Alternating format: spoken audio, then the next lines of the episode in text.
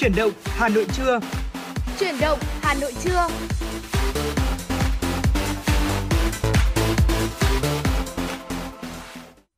Trọng Khương và Thùy Linh xin chào quý vị thính giả. Quý vị và các bạn đang quay trở lại với Chuyển động Hà Nội trưa, và chương trình của chúng tôi được phát sóng trực tiếp trên tần số chín mươi sáu mê ga héc, đồng thời được phát sóng trực tuyến trên trang web hanoitv chấm vê en. Vâng, thưa quý vị thính giả, để tương tác với chương trình Chuyển động Hà Nội trưa thì quý vị có hai cách thức. Một đó chính là gọi lên số hotline đường dây nóng của chúng tôi không hai bốn ba bảy bảy ba sáu sáu tám tám, hoặc là nhắn tin tương tác trên fanpage với tên gọi Chuyển động Hà Nội ép em chín sáu. Chúng tôi vẫn luôn sẵn sàng đón nghe những chia sẻ cập nhật của quý vị, cũng như là đón nhận những yêu cầu âm nhạc của quý vị cho chương trình ạ. Thưa quý vị, để cho mở đầu của khung giờ Chuyển động Hà Nội trưa, chúng tôi xin được cập nhật đến quý vị một số thông tin đáng chú ý mà chúng tôi mới tổng hợp được. Và trước hết thì xin mời quý vị hãy cùng đến với thông tin về thời tiết rất đáng chú ý. Thưa quý vị, theo Trung tâm Dự báo Khí tượng Thủy văn Quốc gia, một bộ phận không khí lạnh tăng cường uh, đang có cường độ rất mạnh, khả năng tràn xuống nước ta vào ngày hai mươi lăm tháng mười hai, sau đó tiếp tục được bổ sung trong các ngày hai mươi sáu và hai mươi bảy tháng mười hai. Hứng chịu ảnh hưởng của hình thái này, Hà Nội và đồng bằng Bắc Bộ có thể ghi nhận đợt rét đậm rét hại đầu tiên của mùa đông năm nay. Bà Lê Thị Loan, Phó trưởng phòng dự báo thời tiết cho biết, vào hai ngày cuối tuần này, ngày hai mươi lăm hai mươi sáu tháng mười hai, không khí lạnh mới sẽ gây ra đợt rét diện rộng ở cả Bắc Bộ và Bắc Trung Bộ. Trong đó, khu vực đồng bằng khả năng rét đậm với mức nhiệt thấp nhất từ mười đến mười ba độ C, miền núi có nơi rét hại từ bốn đến bảy độ C. Vùng núi cao có thể xuất hiện băng giá khi mức nhiệt dưới không độ C. Hiện miền Bắc duy trì kiểu thời tiết rét sâu mười lăm đến mười bảy độ C về đêm, nhưng tăng lên ngưỡng hai mươi hai đến hai mươi bốn độ C vào ban ngày. Trạng thái này kéo dài trong khoảng ba ngày tới, từ hai mươi hai đến hai mươi lăm tháng mười hai. Sau đó, khoảng cách nhiệt giữa ngày và đêm sẽ được rút ngắn dần. Theo AccuWeather, đợt không khí lạnh sắp tới mang theo độ ẩm cao và gây ra trạng thái rét buốt cả ngày.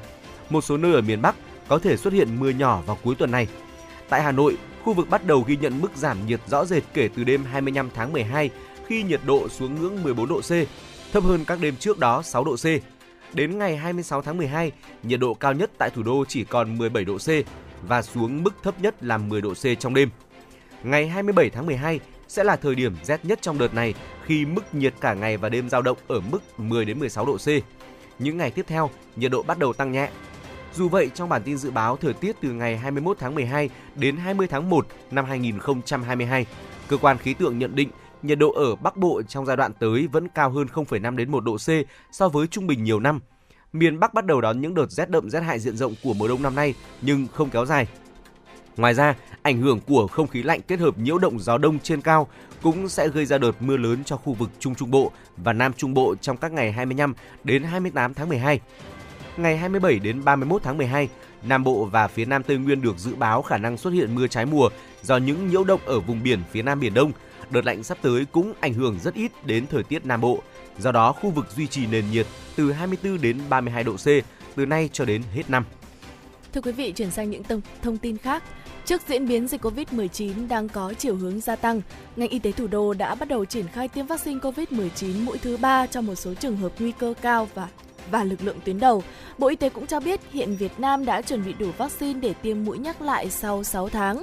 Bộ Y tế cho biết, việc tiêm liều nhắc lại cũng được áp dụng với người từ mười tám tuổi trở lên đã tiêm đủ liều cơ bản hoặc liều bổ sung, bảo đảm bao phủ cho toàn bộ người có bệnh nền, người cần được chăm sóc dài hạn tại các cơ sở y tế, người từ năm mươi tuổi trở lên, người trực tiếp xét nghiệm, chăm sóc, điều trị bệnh nhân covid mười chín, nhân viên y tế. Bộ Y tế cũng nêu rõ vaccine sử dụng để tiêm bổ sung và liều nhắc lại là vaccine đã được Bộ Y tế phê duyệt, tiêm một mũi nhắc lại ít nhất ba tháng sau mũi cuối cùng của liều cơ bản.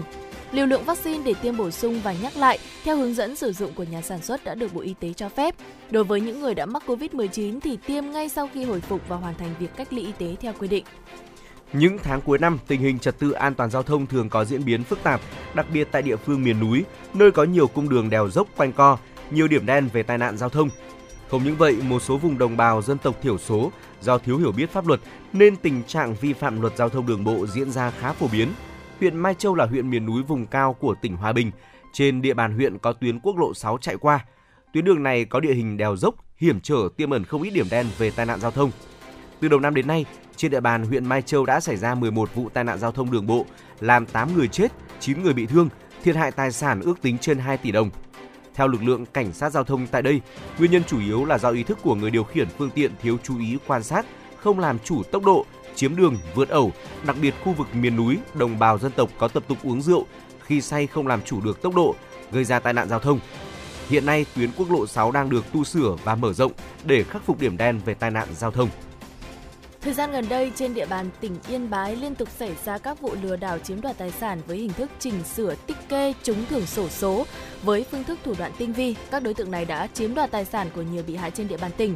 Vụ việc gióng lên hồi chuông cảnh báo để các đại lý người dân cần nâng cao ý thức cảnh giác, ngăn chặn kịp thời thủ đoạn của loại tội phạm này.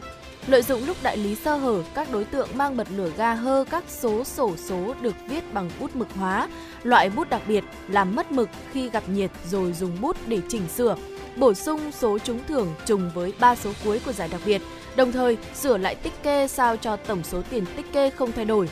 Vào cuộc điều tra, Công an tỉnh Yên Bái đã điều tra làm rõ mười sáu vụ với bốn mươi đối tượng có liên quan. Tuy nhiên, bên cạnh việc đấu tranh xử lý nghiêm các đối tượng vi phạm luật dưới hình thức mua bán số lô, số đề, cơ quan công an khuyến cáo các đại lý xổ số, người dân cần nâng cao ý thức cảnh giác với các thủ đoạn lừa đảo như trên. Khi thấy có những dấu hiệu bất minh, mờ ám, cần liên hệ với cơ quan công an nơi gần nhất để phối hợp đấu tranh phòng ngừa tội phạm lừa đảo. Theo Trung tâm Công nghệ Phòng chống dịch covid mười chín quốc gia, phiên bản thứ năm có mã bốn chấm một chấm bốn của ứng dụng app phòng chống dịch pê xê COVID hiện đã có mặt trên hai kho ứng dụng phổ biến là App Store và xê hát Play. Trong phiên bản mới, ngoài việc đồng bộ lại dữ liệu mũi tiêm vaccine phòng dịch của người dùng, pê xê COVID cũng được bổ sung thêm hai tiện ích, dữ liệu COVID và hotline hai mươi bốn trên bảy.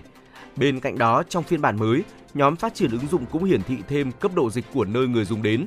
Cụ thể, khi người dùng đến các địa điểm có phân luồng, ứng dụng sẽ giúp nhân viên kiểm soát biết được người đó đã từng quét quy rờ ở những địa phương nào, đồng thời xem địa phương đó cấp độ dịch cao hay thấp theo quy định của Bộ Y tế. Để cập nhật phiên bản mới, người dùng thiết bị chạy hệ điều hành iOS và Android chỉ cần vào kho ứng dụng, gõ pê xê COVID trong khung tìm kiếm, chọn pê xê COVID quốc gia và bấm cập nhật. Vâng thưa quý vị, vừa rồi là những tin tức đầu tiên trong khung giờ chuyển động Hà Nội trưa ngày hôm nay. Còn bây giờ xin mời quý vị hãy cùng thư giãn với một giai điệu âm nhạc. Ngay bây giờ xin mời quý vị hãy cùng chúng tôi lắng nghe ca khúc có tựa đề Hoa tím ngày xưa qua tiếng hát của nam ca sĩ Lam Trường. Sau ca khúc này chúng tôi sẽ quay trở lại tiếp tục đồng hành cùng quý vị với những nội dung đáng chú ý trong chuyển động Hà Nội trưa.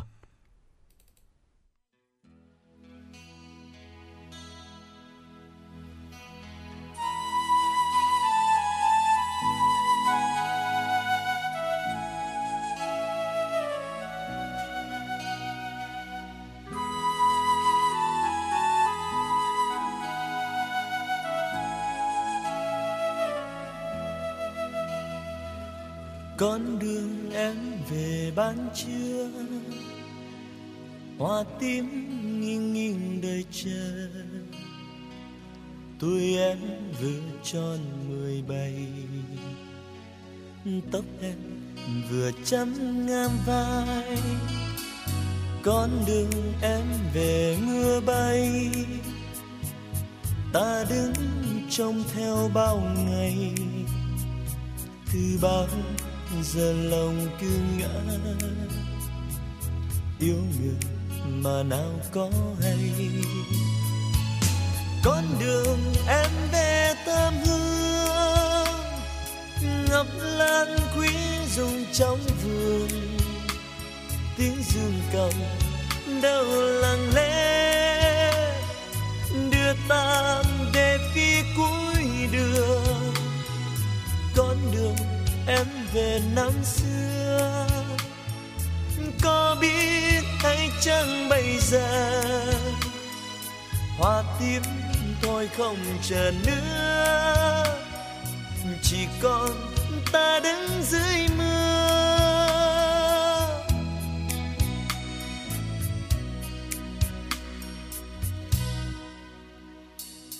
Con đường em về ban trưa, hoa tím nghiêng nghiêng đợi chờ.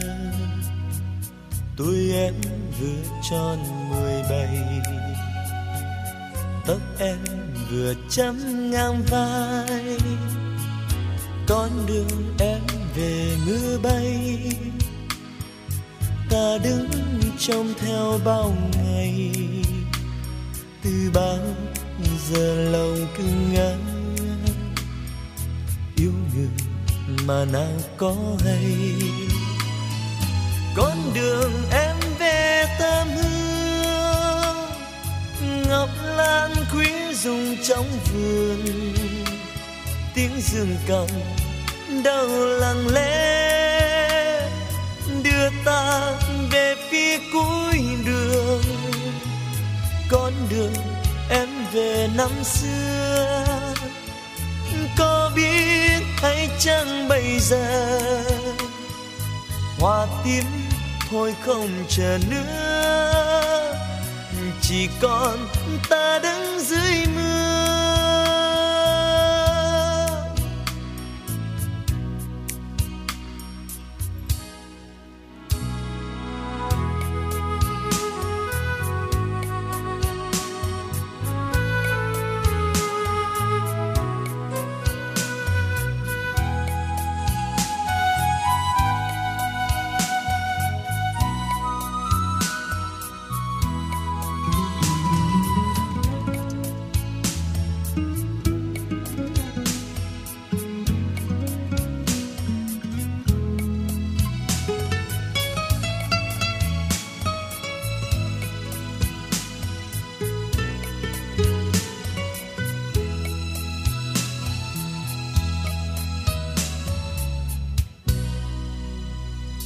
Con đường em về ban trưa, hoa tím nghiêng nghiêng đợi chờ. Tuổi em vừa tròn mười bảy, tóc em vừa chấm ngang vai. Con đường em về mưa bay, ta đứng trông theo bao ngày. Từ bao giờ lòng cứ ngã, yêu người mà nào có hay.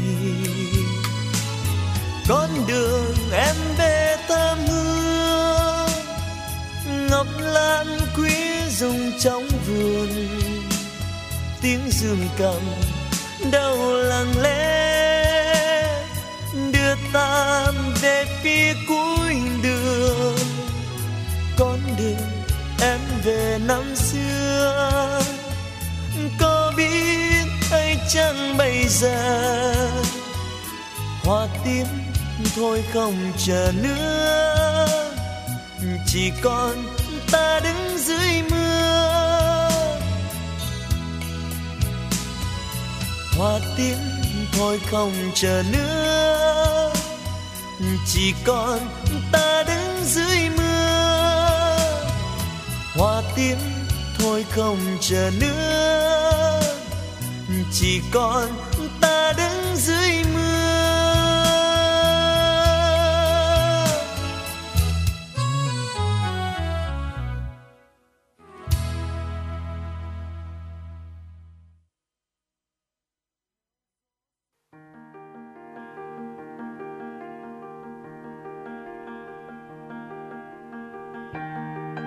Quý vị và các bạn đang theo dõi kênh ép em chín mươi sáu MHz của Đài Phát thanh Truyền hình Hà Nội.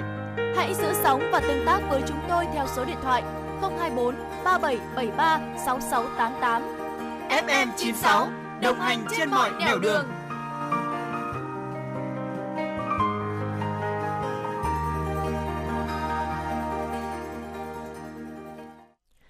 Quý vị thính giả thân mến, ngày hôm nay là ngày hai mươi hai tháng mười hai, là ngày kỷ niệm thành lập Quân đội Nhân dân Việt Nam, và cũng nhân dịp này thì chúng tôi cũng muốn chia sẻ với tất cả quý vị thính giả của tần số ép em chín mươi sáu chương trình Chuyển động Hà Nội trưa ngày hôm nay về lịch sử ý nghĩa của ngày thành lập Quân đội Nhân dân Việt Nam.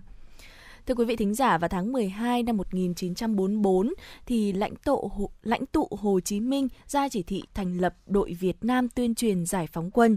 Chỉ thị đã nhấn mạnh tên đội Việt Nam tuyên truyền giải phóng quân nghĩa là chính trị quan trọng hơn quân sự. Nó là đội tuyên truyền, đồng thời nó là khởi điểm của giải phóng quân. Nó có thể đi suốt từ Nam chí Bắc. Chỉ thị thành lập đội Việt Nam tuyên truyền giải phóng quân của lãnh tụ Hồ Chí Minh tuy ngắn nhưng rất xúc tích, bao gồm các vấn đề chủ yếu về đường lối quân sự của Đảng ta như vấn đề kháng chiến toàn dân, động viên và vũ trang toàn dân, nguyên tắc xây dựng lực lượng vũ trang cách mạng, phương châm xây dựng ba thứ quân, phương thức hoạt động kết hợp quân sự với chính trị của lực lượng vũ trang, nguyên tắc tác chiến và chiến thuật du kích của lực lượng vũ trang.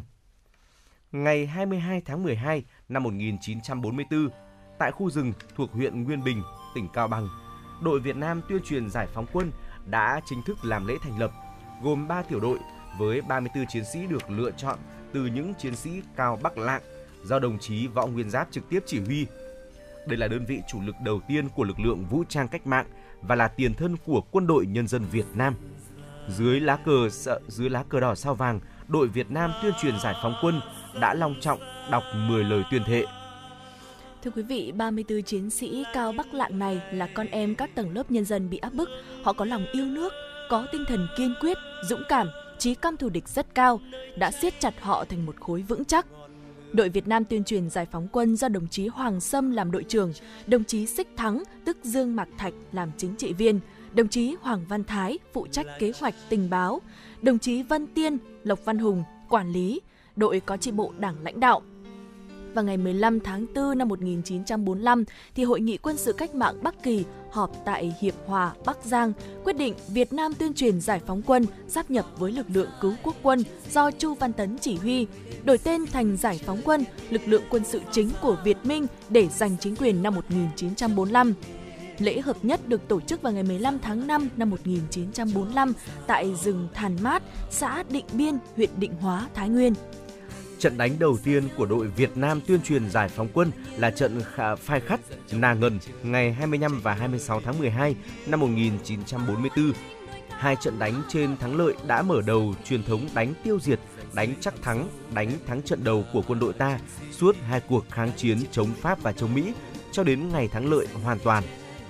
Ngày mười sáu tháng tám năm một nghìn chín trăm bốn mươi lăm, trong Cách mạng tháng tám, khi tiến đánh Thái Nguyên, quân số Việt Nam tuyên truyền giải phóng quân đã đã là khoảng bốn trăm năm mươi người, biên chế thành một chi đội tiểu đoàn do Lâm Cẩm Như làm chi đội trưởng.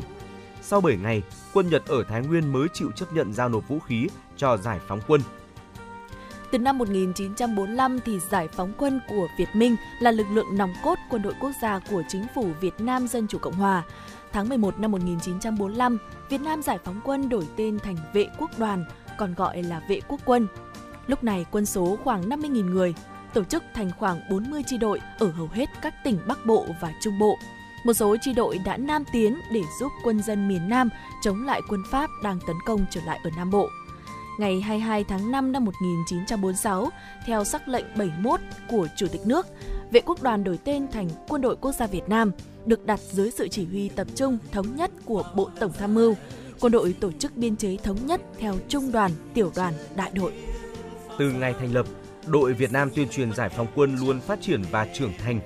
Ngày hai mươi hai tháng mười hai năm một nghìn chín trăm bốn mươi tư được xác định là ngày thành lập Quân đội Nhân dân Việt Nam, đánh dấu sự ra đời của một tổ chức quân sự mới của dân tộc ta, một quân đội của dân, do dân, vì dân, luôn gắn bó máu thịt với dân, luôn luôn được dân tin yêu, đùm bọc.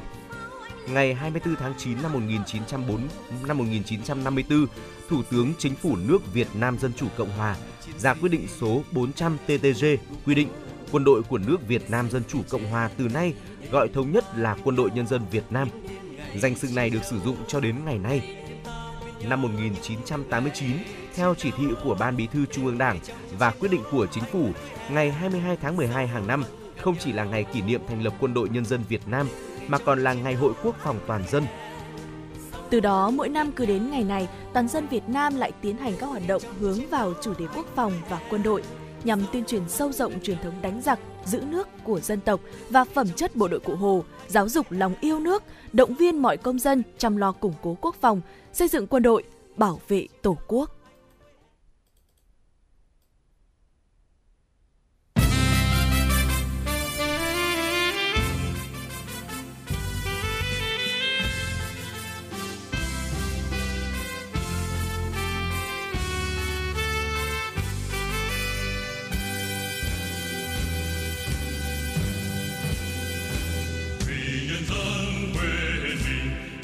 Dân hy sinh, anh em ơi vì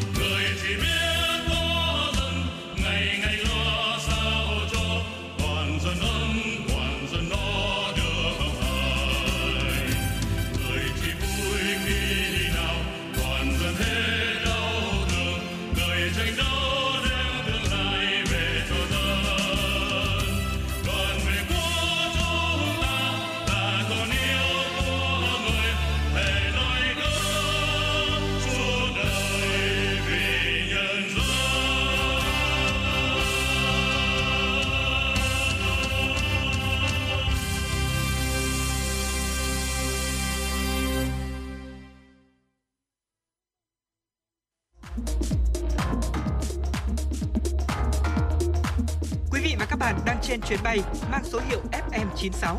Hãy thư giãn, chúng tôi sẽ cùng bạn trên mọi cung đường.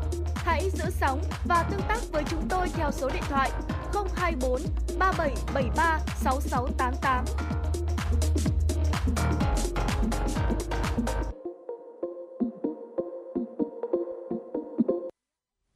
Quý vị thính giả thân mến, quay trở lại với chương trình Chuyển động Hà Nội trưa ngày hôm nay. Bây giờ chúng tôi xin được cập nhật tới quý vị những tin tức thông tin mà do phóng viên Mai Liên mới thực hiện. Thưa quý vị thính giả, việc Bộ Lao động Thương binh và Xã hội chốt phương án ngày nghỉ lễ dịp Tết Nguyên đán hai không hai hai, dịp nghỉ lễ mùng hai tháng chín năm hai không hai hai và căn cứ theo các quy định của Bộ Luật Lao động hai không một chín thì công chức viên chức lao động có thể xác định có mười một ngày nghỉ chính thức và mười một ngày nghỉ bù do rơi vào cuối tuần. Theo Cục An toàn Lao động, Bộ Lao động Thương binh và Xã hội, các ngày nghỉ lễ Tết đều có quy định trong Luật Lao động hai không một chín và có hiệu lực từ năm hai không hai mốt. Cụ thể, theo Điều một trăm mười hai Bộ Luật Lao động sửa đổi năm hai không một chín, từ năm hai không hai mốt, người lao động có tất cả mười một ngày nghỉ lễ Tết và hưởng nguyên lương. Bộ Lao động Thương binh và Xã hội khuyến khích doanh nghiệp cho người lao động nghỉ Tết như lịch chung và báo trước cho người lao động biết trước ít nhất ba mươi ngày. Người lao động nếu làm thêm giờ, làm việc ban đêm vào kỳ nghỉ lễ Tết hưởng lương ít nhất bằng ba trăm phần trăm, chưa bao gồm tiền lương làm việc ngày này. Lao động là người nước ngoài làm việc tại Việt Nam ngoài mười một ngày nghỉ trên, còn được nghỉ thêm một ngày Tết cổ truyền và một ngày quốc khánh của nước họ. Việc xác định ngày nghỉ lễ và nghỉ bù sẽ giúp người lao động và gia đình lên kế hoạch phục vụ cho gia đình và bản thân. Thưa quý vị, biến thể Omicron đang làm phức tạp tình hình dịch bệnh covid mười chín trên thế giới. Hiện biến thể Omicron đã lây lan tới tám mươi chín quốc gia và vùng lãnh thổ. Tại Mỹ, quốc gia chịu ảnh hưởng nhất của dịch covid mười chín, khoảng ba phần trăm số ca covid mười chín là bởi biến thể Omicron. Giám đốc Viện Y tế Quốc gia Mỹ cảnh báo số ca nhiễm biến thể Omicron sẽ tăng mạnh tại nước này trong hai tuần tới. Thủ đô Washington đê xê của Mỹ đã được ban bố tình trạng khẩn cấp do số ca mắc covid mười chín tăng vọt. Theo đó, biện pháp bắt buộc đeo khẩu trang tại các địa điểm trong nhà trên phạm vi toàn thành phố đã được khôi phục và sẽ kéo dài từ ngày hai mươi tháng mười hai đến ngày ba mươi mốt tháng một năm hai nghìn không trăm hai mươi hai. Thị trưởng Muriel Bowser cho biết tình trạng khẩn cấp được ban bố nhằm mở rộng những công cụ hành chính để đảm bảo chính quyền thủ đô có thể làm mọi biện pháp cần thiết về mặt hành chính như mua hàng hóa và dịch vụ. Hiện, giới chức y tế Mỹ đang hối thúc người dân tiêm vaccine mũi tăng cường phòng ngừa dịch bệnh covid mười chín, đồng thời đeo khẩu trang và thận trọng nếu đi nghỉ trong mùa đông. Cơ quan y tế nước này cũng kêu gọi những người nằm trong số sáu mươi phần trăm đủ điều kiện tiêm mũi tăng cường tại Mỹ cần đi tiêm ngay trong tuần này. Số người thiệt mạng do lũ lụt tại Malaysia đã tăng lên mười bốn người, trong đó có tám người tại bang Selangor và sáu người tại bang Pahang. Ngoài ra, hơn bảy mươi nghìn người phải sơ tán do lũ lụt. Mưa lớn cuối tuần qua đã gây ra trận lụt nghiêm trọng nhất tại Malaysia kể từ năm hai không một bốn, cắt đứt nhiều tuyến đường quan trọng, khiến nhiều thành phố, ngôi làng chìm trong nước lũ. Selangor, Selangor, bang đông dân nhất và giàu có nhất của Malaysia, là một trong những khu vực chịu ảnh hưởng nặng nề nhất. Đây cũng được xem là trận lụt bất thường bởi trước đây, bang Selangor chưa bao giờ bị lụt. Số người thiệt mạng do mưa lũ nhiều khả năng sẽ tăng lên do vẫn còn có người mất tích. Chính phủ đã điều hàng nghìn nhân viên cứu hộ khẩn cấp và binh sĩ đến hỗ trợ ứng phó với lũ lụt. Những người sơ tán đang tạm trú trong các trung tâm cứu nạn của chính phủ. Nhà chức trách đã cảnh báo nguy cơ số ca mắc covid mười chín tăng lên liên quan đến các trung tâm đông người này. Thưa quý vị, sau gần hai năm xuất hiện những trường hợp đầu tiên nhiễm SARS-xê o vê hai, đến thời điểm này, toàn thế giới đã ghi nhận gần hai trăm bảy mươi sáu triệu ca mắc covid mười chín và gần năm phẩy bốn triệu người tử vong. Riêng trong năm hai nghìn không trăm hai mươi mốt, hơn ba phẩy ba triệu người đã tử vong vì căn bệnh này, nhiều hơn số ca tử vong do hát i vê, sốt rét và bệnh lao cộng lại vào năm hai nghìn không trăm hai mươi. Đây là thông tin vừa được đưa ra bởi Tổng Giám đốc Tổ chức Y tế Thế giới vê kép hát o, ông Tedros Adhanom Ghebreyesus. Ông Tedros lưu ý, đại dịch covid mười chín tiếp tục cướp đi sinh mạng của khoảng năm mươi nghìn người mỗi tuần trên toàn cầu. Tuy nhiên, Tổng Giám đốc vê kép hát o cũng nhận định năm hai nghìn không trăm hai mươi sẽ là năm thế giới kết thúc đại dịch bằng những công cụ đang nắm giữ, trong đó có vaccine. Về biến thể mới Omicron, ông Tedros cho biết hiện đã có nhiều bằng chứng cho thấy Omicron có khả năng lây lan nhanh hơn đáng kể so với biến thể Delta. Ngoài ra, còn có những trường hợp tử vong không được thống kê và hàng triệu ca tử vong do những gián đoạn dịch vụ y tế thiết yếu. Trước mối đe dọa của biến thể mới và số ca tử vong ngày càng tăng cao, ông Tedros cảnh báo các quốc gia nên xem xét lại việc tổ chức những hoạt động tập trung đông người vào các ngày lễ sắp tới, gần nhất là Giáng sinh và đón giao thừa. Vâng, thưa quý vị, vừa rồi là những tin tức mà chúng tôi xin được gửi tới quý vị thính giả. Bên cạnh đó thì chúng tôi cũng mong muốn nhận được những tin tức, thông tin về dân sinh xã hội mà quý vị đang quan tâm và quý vị uh, chia sẻ cho chương trình, hoặc là những giai điệu âm nhạc gửi đến cho chương trình của chúng tôi thông qua số điện thoại đường dây nóng không hai bốn ba bảy bảy ba sáu sáu tám tám hoặc là fanpage chuyển động Hà Nội ép em chín sáu. Còn bây giờ thì chúng ta sẽ chuyển sang một chủ đề khác, và tôi hy vọng rằng là chủ đề này sẽ uh, phù hợp và cũng là một gợi ý cho quý vị thính giả cho những ngày cuối năm như thế này. Quý vị thân mến, những ngày cuối năm như thế này thì chúng ta cũng thường là nghĩ những cái địa điểm để chúng ta có thể xả stress rồi xả hơi cùng với bạn bè và người thân, đúng không ạ? Ừ. Vậy thì bây giờ chúng tôi cũng sẽ gợi ý cho quý vị những điểm check-in trên mây ở Việt Nam. Quý vị thân mến, trên hành trình chinh phục nhiều đỉnh núi thì cũng có những điểm chụp ảnh tạo được cảm giác cho chúng ta như là đang lơ lửng giữa biển mây trắng xóa. Cành cây khô hình đầu voi trên đường lên núi Lào Thần với độ cao hai nghìn tám trăm sáu mươi mét. Đây là một địa điểm thuộc địa phận của thôn Phìn Hồ, xã Y Tý, huyện Bát Sát, tỉnh Lào Cai. Địa hình núi không quá phức tạp. Khi mà chúng ta đến đây thì thường mất hai ngày một đêm để hoàn thành chuyến đi.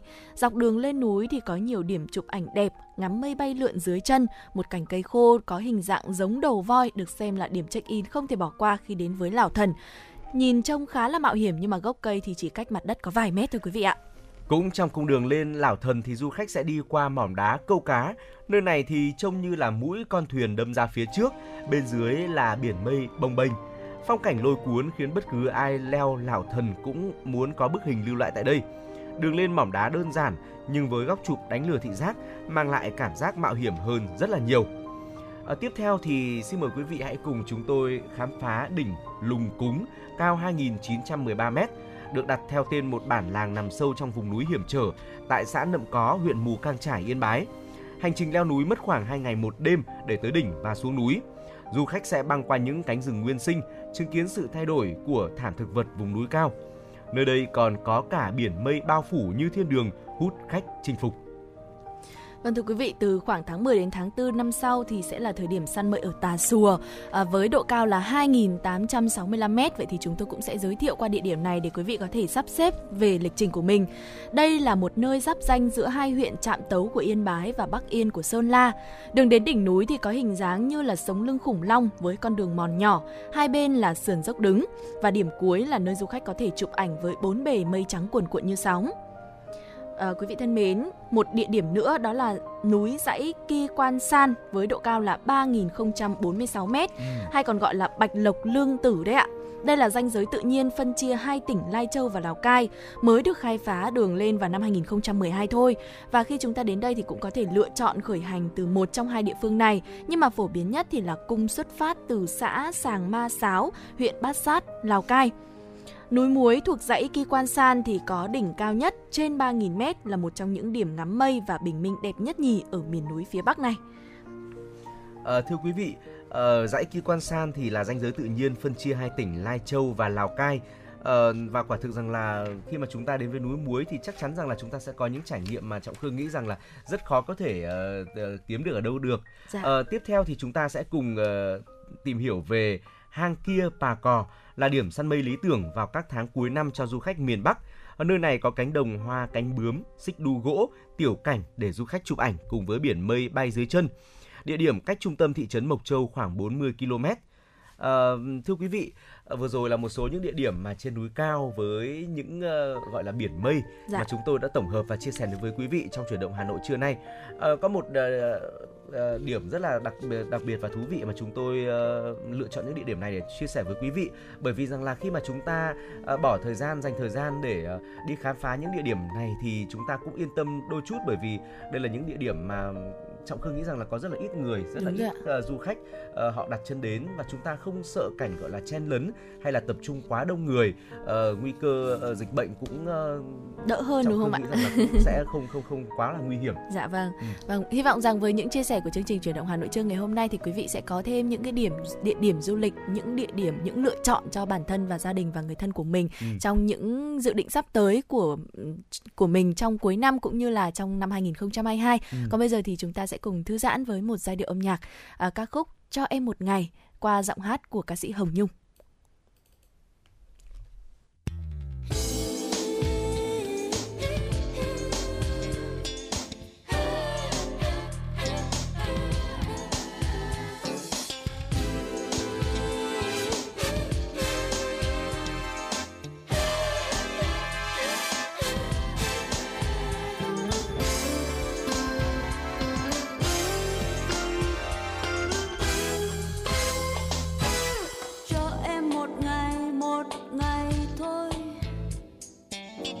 ngày không khắc khoải chờ đợi, một ngày không mưa rơi mưa rơi buồn tủi, một ngày không tê tái theo mây.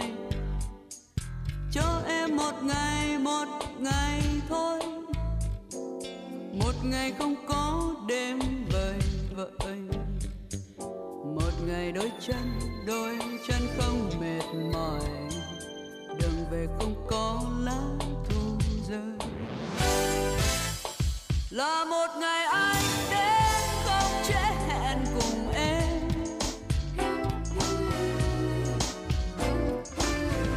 một nụ hôn say đắm sâu những lời đầu tiên.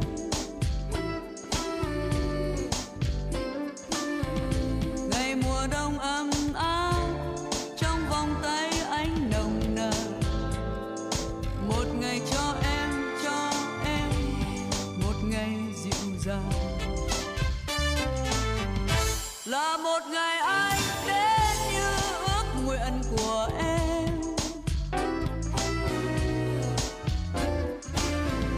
một ngày mưa reo hát như tiếng cười của anh.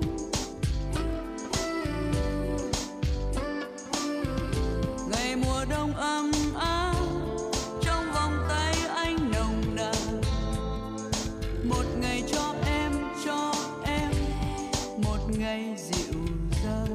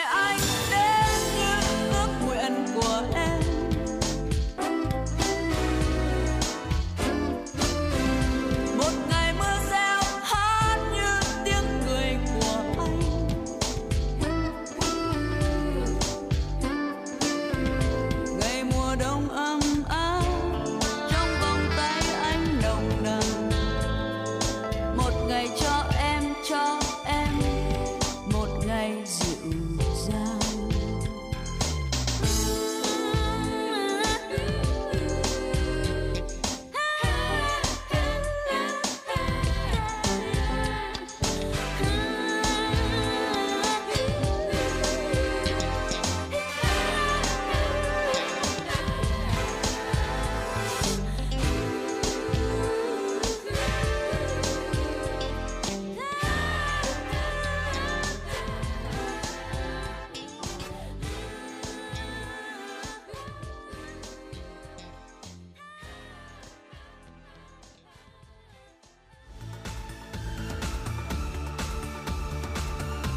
bạn đang theo dõi kênh ép em chín mươi sáu MHz của Đài Phát thanh Truyền hình Hà Nội. Hãy giữ sóng và tương tác với chúng tôi theo số điện thoại không hai bốn ba bảy bảy ba sáu sáu tám tám.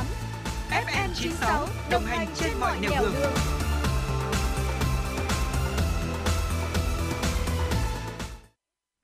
Quý vị thính giả thân mến, tiếp tục chương trình Chuyển động Hà Nội trưa ngày hôm nay, chúng tôi xin được gửi tới quý vị những tin tức thông tin do phóng viên của chương trình mới cập nhật. Thưa quý vị, để đáp ứng nhu cầu đi lại cho người dân trong dịp Tết, Sở Giao thông Vận tải Hà Nội, các bến xe, đơn vị vận tải trên địa bàn thành phố đã lên kế hoạch chuẩn bị phương tiện, bố trí nhân lực và đảm bảo phòng chống dịch covid mười chín. Sở Giao thông Vận tải thành phố Hà Nội vừa triển khai kế hoạch tổ chức phục vụ vận tải khách gắn với phòng chống dịch covid mười chín trong dịp Tết Dương lịch, Tết Nguyên đán và mùa lễ hội Xuân Nhâm Dần. Theo đó, Sở Giao thông Vận tải yêu cầu các đơn vị kinh doanh vận tải bằng xe ô tô thường xuyên theo dõi, nhắc nhở đội ngũ lái xe thực hiện tốt công tác đảm bảo an ninh, an toàn, chấp hành nghiêm chỉnh luật giao thông đường bộ. Đồng thời thực hiện nghiêm các biện pháp phòng chống dịch covid mười chín, chỉ sử dụng lái xe có đủ sức khỏe, xử lý nghiêm trường hợp lái xe sử dụng rượu bia, chất kích thích khi lái xe. Lãnh đạo Sở Giao thông Vận tải Hà Nội cũng cho biết, Sở sẽ giao Thanh tra Giao thông Vận tải bố trí lực lượng tăng cường phối hợp với Cảnh sát Giao thông Đường bộ, Đường sắt và các lực lượng chức năng tổ chức phân luồng, điều tiết giao thông hợp lý, kịp thời giải tỏa khắc phục tình trạng ùn tắc trên các tuyến đường có lưu lượng phương tiện lớn. Thực hiện yêu cầu của Bộ Thông tin và Truyền thông về việc tổ chức cuộc thi viết thư quốc tế u pê u lần thứ năm mươi mốt năm hai nghìn không trăm hai mươi hai, Sở Thông tin và Truyền thông, Sở Giáo dục và Đào tạo, Thành đoàn Hà Nội, Bưu điện thành phố Hà Nội đã ban hành kế hoạch liên ngành triển khai sự kiện này trên địa bàn thành phố Hà Nội. Cụ thể, cuộc thi năm nay có chủ đề Em hãy viết thư gửi một người có tầm ảnh hưởng để trình bày lý do và cách thức họ cần hành động trước khủng hoảng khí hậu. Đối tượng tham gia là các em học sinh trên địa bàn thành phố Hà Nội từ chín đến mười lăm tuổi. Theo quy định, bài thi sẽ là một bức thư viết dưới dạng văn xuôi về chủ đề cuộc thi, chưa đăng báo hoặc in sách và dài không quá tám trăm từ. Đối với bài dự thi viết bằng tiếng nước ngoài, phải có bản dịch tiếng Việt gửi kèm. Bản dùng để chấm điểm sẽ là bản tiếng Việt. Cần chú ý, bài đánh máy vi tính hoặc photocopy là không hợp lệ. Đồng thời, bài dự thi không đưa lên báo chí, truyền hình hoặc mạng xã hội trước khi ban tổ chức công bố giải thưởng. Theo thời gian nhận bài dự thi kéo dài từ ngày hai tháng mười hai năm hai nghìn không trăm hai mươi mốt đến ngày hai tháng ba năm hai nghìn không trăm hai mươi hai, nơi nhận bài dự thi tại báo Thiếu niên Tiền Phong và Nhi Đồng, số năm phố Hòa Mã, phường Phạm Đình Hổ, quận Hai Bà Trưng, thành phố Hà Nội. Thưa quý vị, tối ngày hai mươi mốt tháng mười hai, Trung tâm Kiểm soát bệnh tật thành phố Hồ Chí Minh H C D C cho biết, Ban chỉ đạo phòng chống dịch covid mười chín thành phố đã có công văn điều chỉnh kế hoạch tiêm vaccine mũi ba trên địa bàn thành phố. Cụ thể, thành phố Hồ Chí Minh điều chỉnh rút ngắn thời gian tiêm vaccine phòng covid mười chín liều nhắc lại từ sáu tháng xuống còn ba tháng dành cho người trên mười tám tuổi, người thuộc nhóm nguy cơ, người trực tiếp xét nghiệm, chăm sóc, điều trị bệnh nhân covid mười chín, nhân viên y tế, lực lượng tuyến đầu chống dịch là nhóm ưu tiên triển khai trước. Liều nhắc lại sẽ tiêm cho người từ mười tám tuổi trở lên đã tiêm mũi cuối cùng của liều cơ bản hoặc liều bổ sung ít nhất ba tháng, ưu tiên cho người có bệnh nền, người cần được chăm sóc dài hạn tại các cơ sở y tế, người từ năm mươi tuổi trở lên, người trực tiếp xét nghiệm, chăm sóc, điều trị bệnh nhân covid mười chín, nhân viên y tế, lực lượng tuyến đầu chống dịch. Đối với những người đã mắc covid mười chín, nếu chưa được tiêm liều bổ sung hoặc liều nhắc lại thì tiêm theo hướng dẫn như trên, ngay sau khi hồi phục và hoàn thành việc cách ly y tế theo quy định. Thưa quý vị, chiều hai mươi mốt tháng mười hai, thông tin về việc dữ liệu cá nhân từ khoảng hai trăm khách hàng của B K A V bị lộ được chia sẻ trên mạng xã hội. Đến mười tám giờ ba mươi phút cùng ngày, B K A V lên tiếng xác nhận những dữ liệu được chia sẻ trên Red Forum đúng là của công ty. Đại diện B K A V chia sẻ với báo chí rằng phần thông tin cá nhân bị lộ là đến từ chương trình thử nghiệm dịch vụ góp ý, báo lỗi sản phẩm Bireport. Đại diện B K A V cho biết, trong quá trình triển khai thử nghiệm dịch vụ, chúng tôi vô tình để lộ địa chỉ email và có thể gồm số điện thoại của khoảng hai trăm khách hàng tham gia hệ thống. Theo đó, hệ thống này được triển khai độc lập trên một máy chủ hạ tầng đám mây do Amazon cung cấp. Đây là môi trường để nhóm phát triển thử nghiệm dịch vụ. Quá trình thử nghiệm của B K A V có sử dụng một phần dữ liệu thật, đồng thời có sai sót về cấu hình hệ thống, dẫn đến sự cố lộ lọt. B K A V cho biết, sự cố này không ảnh hưởng tới các dịch vụ chính thức, vốn được triển khai trên hạ tầng nội bộ của B K A V. Đồng thời, để đảm bảo an ninh, chúng tôi đang rà soát lại toàn bộ hệ thống dịch vụ bireport chấm vê en chính thức. Ngoài ra, công ty cũng gửi lời xin lỗi đến khách hàng vì sự cố bảo mật này. Hiện tại, trang web bireport chấm vê en đã có thể truy cập trở lại. Tuy nhiên, đội ngũ điều hành thông báo hệ thống đang tạm dừng, vui lòng quay lại sau. Ngày mười chín tháng mười hai, người dùng có tên là C-San một hai ba đăng tải bài viết có chứa thông tin cá nhân của khoảng hai trăm người dùng Việt trên diễn đàn Red Forum. C-San một hai ba cho biết đây là dữ liệu khách hàng được lấy từ bireport chấm vê en, trang web báo cáo lỗi trên sản phẩm điện thoại Bphone của bê ca a vê. C-San một hai ba viết thông tin người dùng được lấy từ trang web báo lỗi của bê ca a vê. Dữ liệu này bao gồm Gmail của khách hàng nếu họ dùng Google đăng nhập, họ tên và số điện thoại. Vì cơ sở dữ liệu nhỏ có khoảng hai trăm mười một dòng nên nó miễn phí. Đi kèm bài đăng của người dùng này là tệp dữ liệu của nhiều người dùng bao gồm địa chỉ email, họ tên cùng số điện thoại. Hiện đã có ba trường hợp trong danh sách khách hàng bị lộ thông tin, xác thực với phóng viên về sự chính xác của kho dữ liệu. Giữa tháng chín, bê ca a vê giới thiệu trang web bireport chấm vê en với mục đích cho phép người dùng báo cáo các lỗi trong quá trình sử dụng. Nhà sản xuất cho biết sẽ tặng thưởng cho người báo nhiều lỗi trên thiết bị. Thưa quý vị, một vụ tai nạn lao động đáng tiếc vừa xảy ra tại khu công nghiệp Hải Yên, thành phố Móng Cái, tỉnh Quảng Ninh đã khiến bảy công nhân bị thương nặng.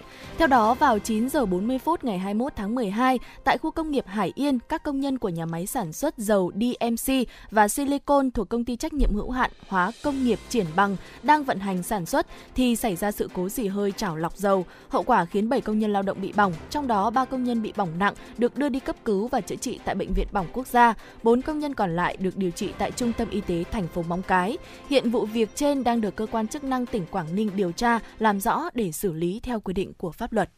Thưa quý vị, vừa rồi là một số thông tin đáng chú ý chúng tôi cập nhật và gửi đến quý vị. À, ngay bây giờ thì xin mời quý vị hãy cùng thư giãn với âm nhạc. À, ca khúc có tựa đề Nổi lửa lên em. Sau ca khúc này thì chúng tôi sẽ còn quay trở lại và tiếp tục đồng hành với quý vị.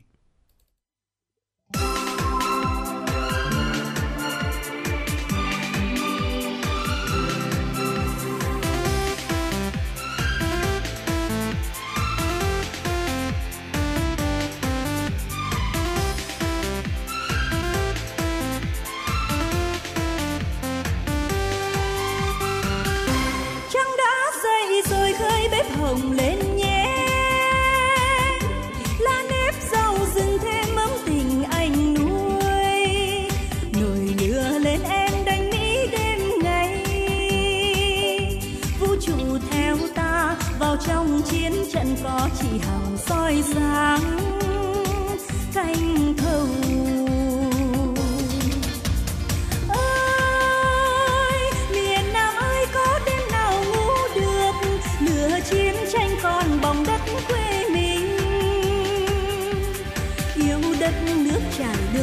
Trong nơi đây tuyến hậu cần ta bùa lưới khắp nơi nơi. Ôi vũ khí ta mang đâu có là tên lửa, chỉ bếp than hồng này ủ chín hơi cơm, bát nước chè xanh nhẹ gối bước dồn thêm sức mạnh trên đường đi đánh Mỹ.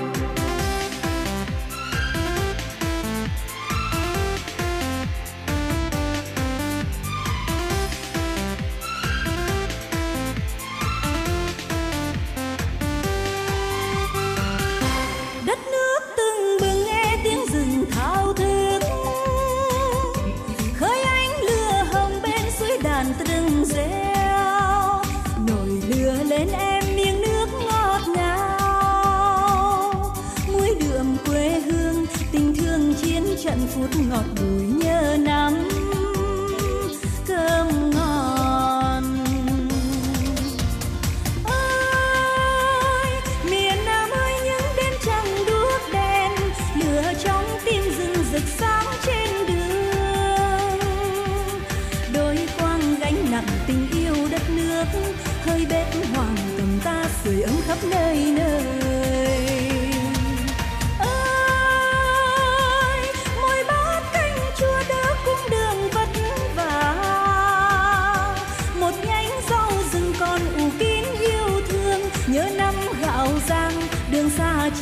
Dặn ôi tất cả tâm tình đi nhớ mãi nơi lửa lên em, nơi lửa lên em, đất nước tưng bừng đưa ta vào trận đánh núi rừng xanh dồn dập bước quân hành, lửa cháy lên rồi mang tình em rực sáng.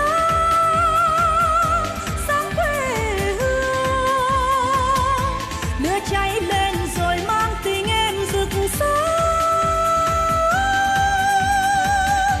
sáng quê hương.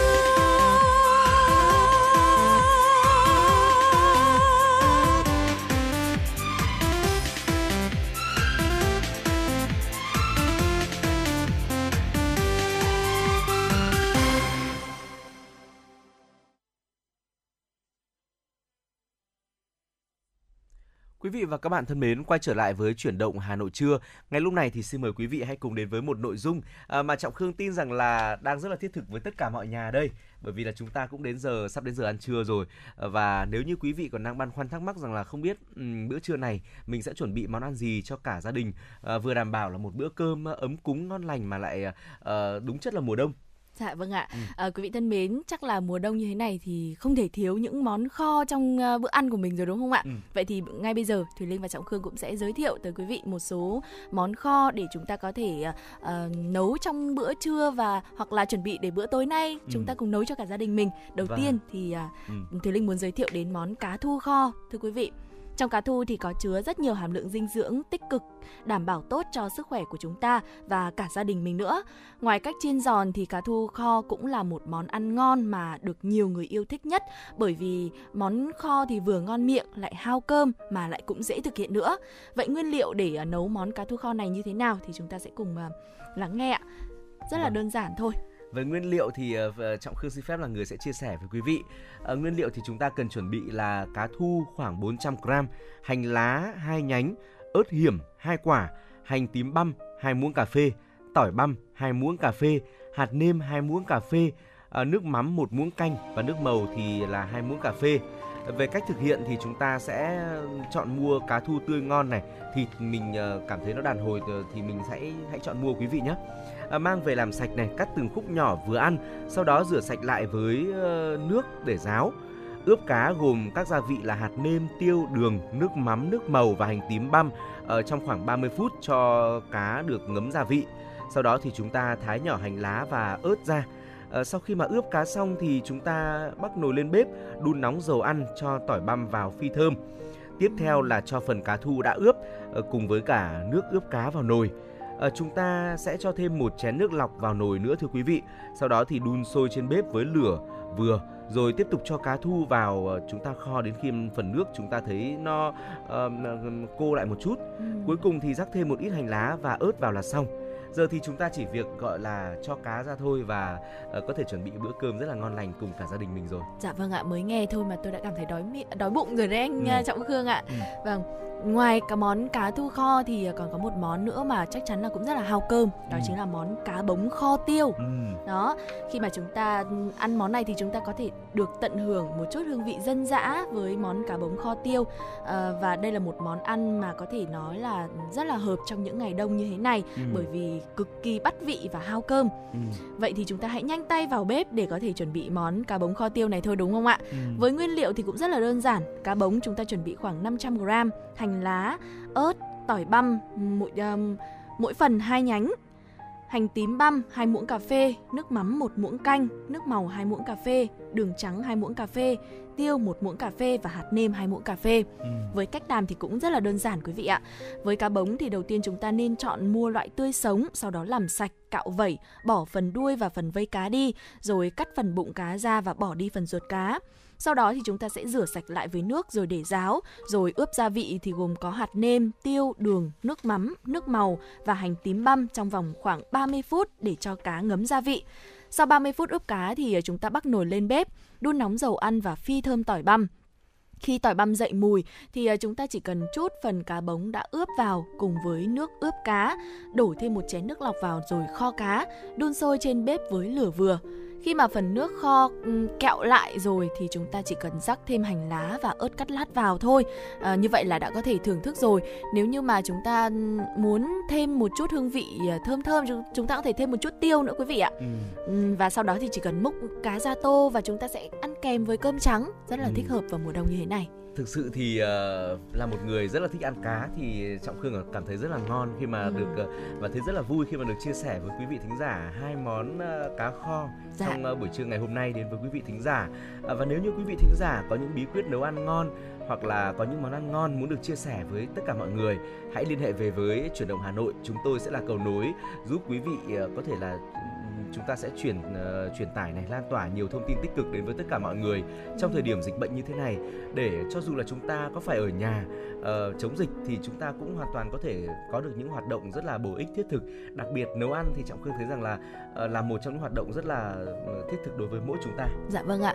Uh, bên cạnh đó thì cái hoạt động nấu ăn thì Thùy Linh cảm thấy rằng là nó gắn kết được các thành viên trong ừ. gia đình lại với nhau ấy. Ừ. Đó, thế nên là uh, mặc dù dịch nhưng mà chúng ta không xa nhau đúng không ạ? Chúng ừ. ta vẫn gần nhau hơn. Uh, ngoài việc là chúng ta gắn kết các thành viên trong gia đình với nhau thì Thùy Linh thấy rằng là hiện nay mọi người cũng rất là hay chia sẻ những cái món mà mình mới học được này, hoặc là những món mình nấu lên các trang mạng xã hội, rồi chia sẻ cảm xúc, chia sẻ cách làm. Bên cạnh đó thì cũng sẽ uh, lan tỏa được những cái thông điệp yêu thương đến nhiều người hơn. Vì vậy nếu như mà quý vị có những món ăn nào mà ngon, thú vị, hấp dẫn thì cũng có thể chia sẻ với chương trình Chuyển động Hà Nội. Để chúng tôi cũng sẽ đón nhận, ghi nhận và chia sẻ với quý vị thính giả khác. À, còn bây giờ thì sẽ là thời lượng dành cho âm nhạc thưa quý vị. Xin mời quý vị hãy cùng dành thời lượng để dành thời gian để lắng nghe ca khúc có tựa đề Hà Nội niềm tin và hy vọng. Sau ca khúc này, chúng tôi, Trọng Khương và Thùy Linh sẽ còn quay trở lại đồng hành với quý vị ở những nội dung đáng chú ý ở phần tiếp theo của Chuyển động Hà Nội trưa.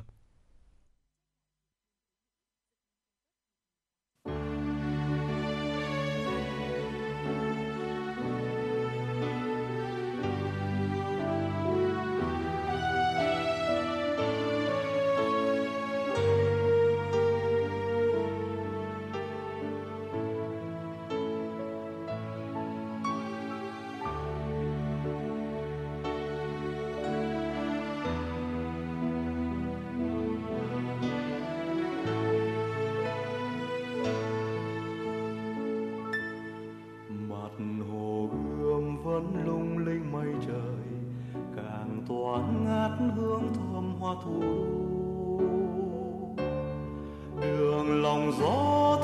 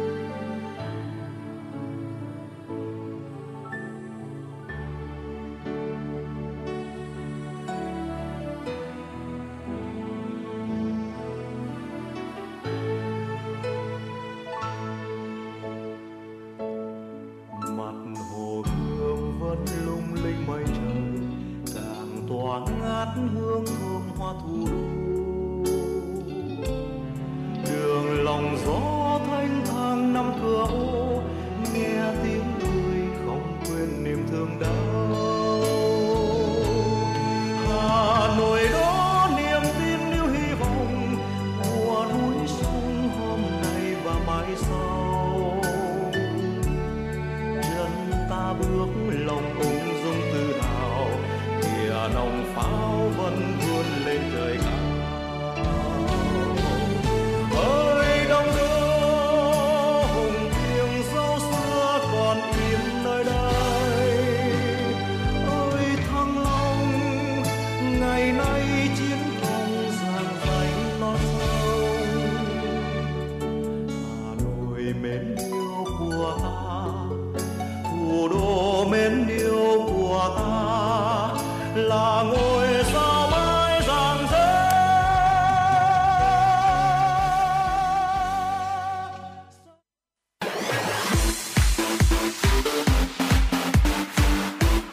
Chuyển động Hà Nội trưa.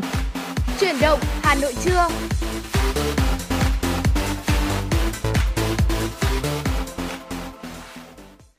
Thưa quý vị, Trọng Khương và Thùy Linh đã quay trở lại tiếp tục đồng hành với quý vị trong những phút tiếp theo của Chuyển động Hà Nội trưa. Và trong sáu mươi phút tiếp theo của chương trình thì sẽ có những thông tin cập nhật đáng chú ý cũng như là những nội dung cũng rất là hay mà chúng tôi đã chuẩn bị để gửi đến quý vị.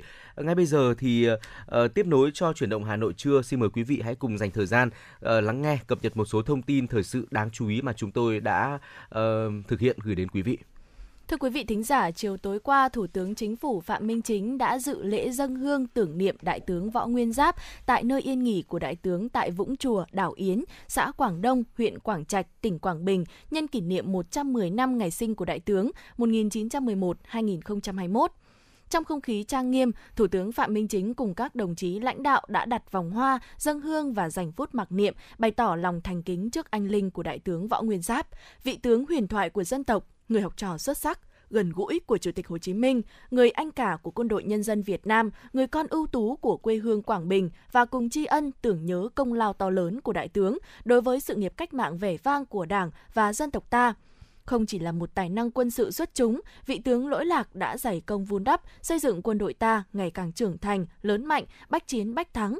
Đại tướng Võ Nguyên Giáp còn là nhà văn hóa lớn, nhà lãnh đạo mẫu mực về đạo đức cách mạng, có uy tín lớn của Đảng, Nhà nước, nhân dân, quân đội và bạn bè quốc tế.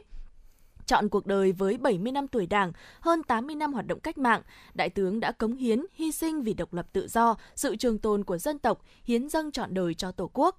Những di sản lớn lao mà Đại tướng Võ Nguyên Giáp để lại cho dân tộc Việt Nam và thế giới sẽ còn mãi với thời gian và trong lòng nhân dân.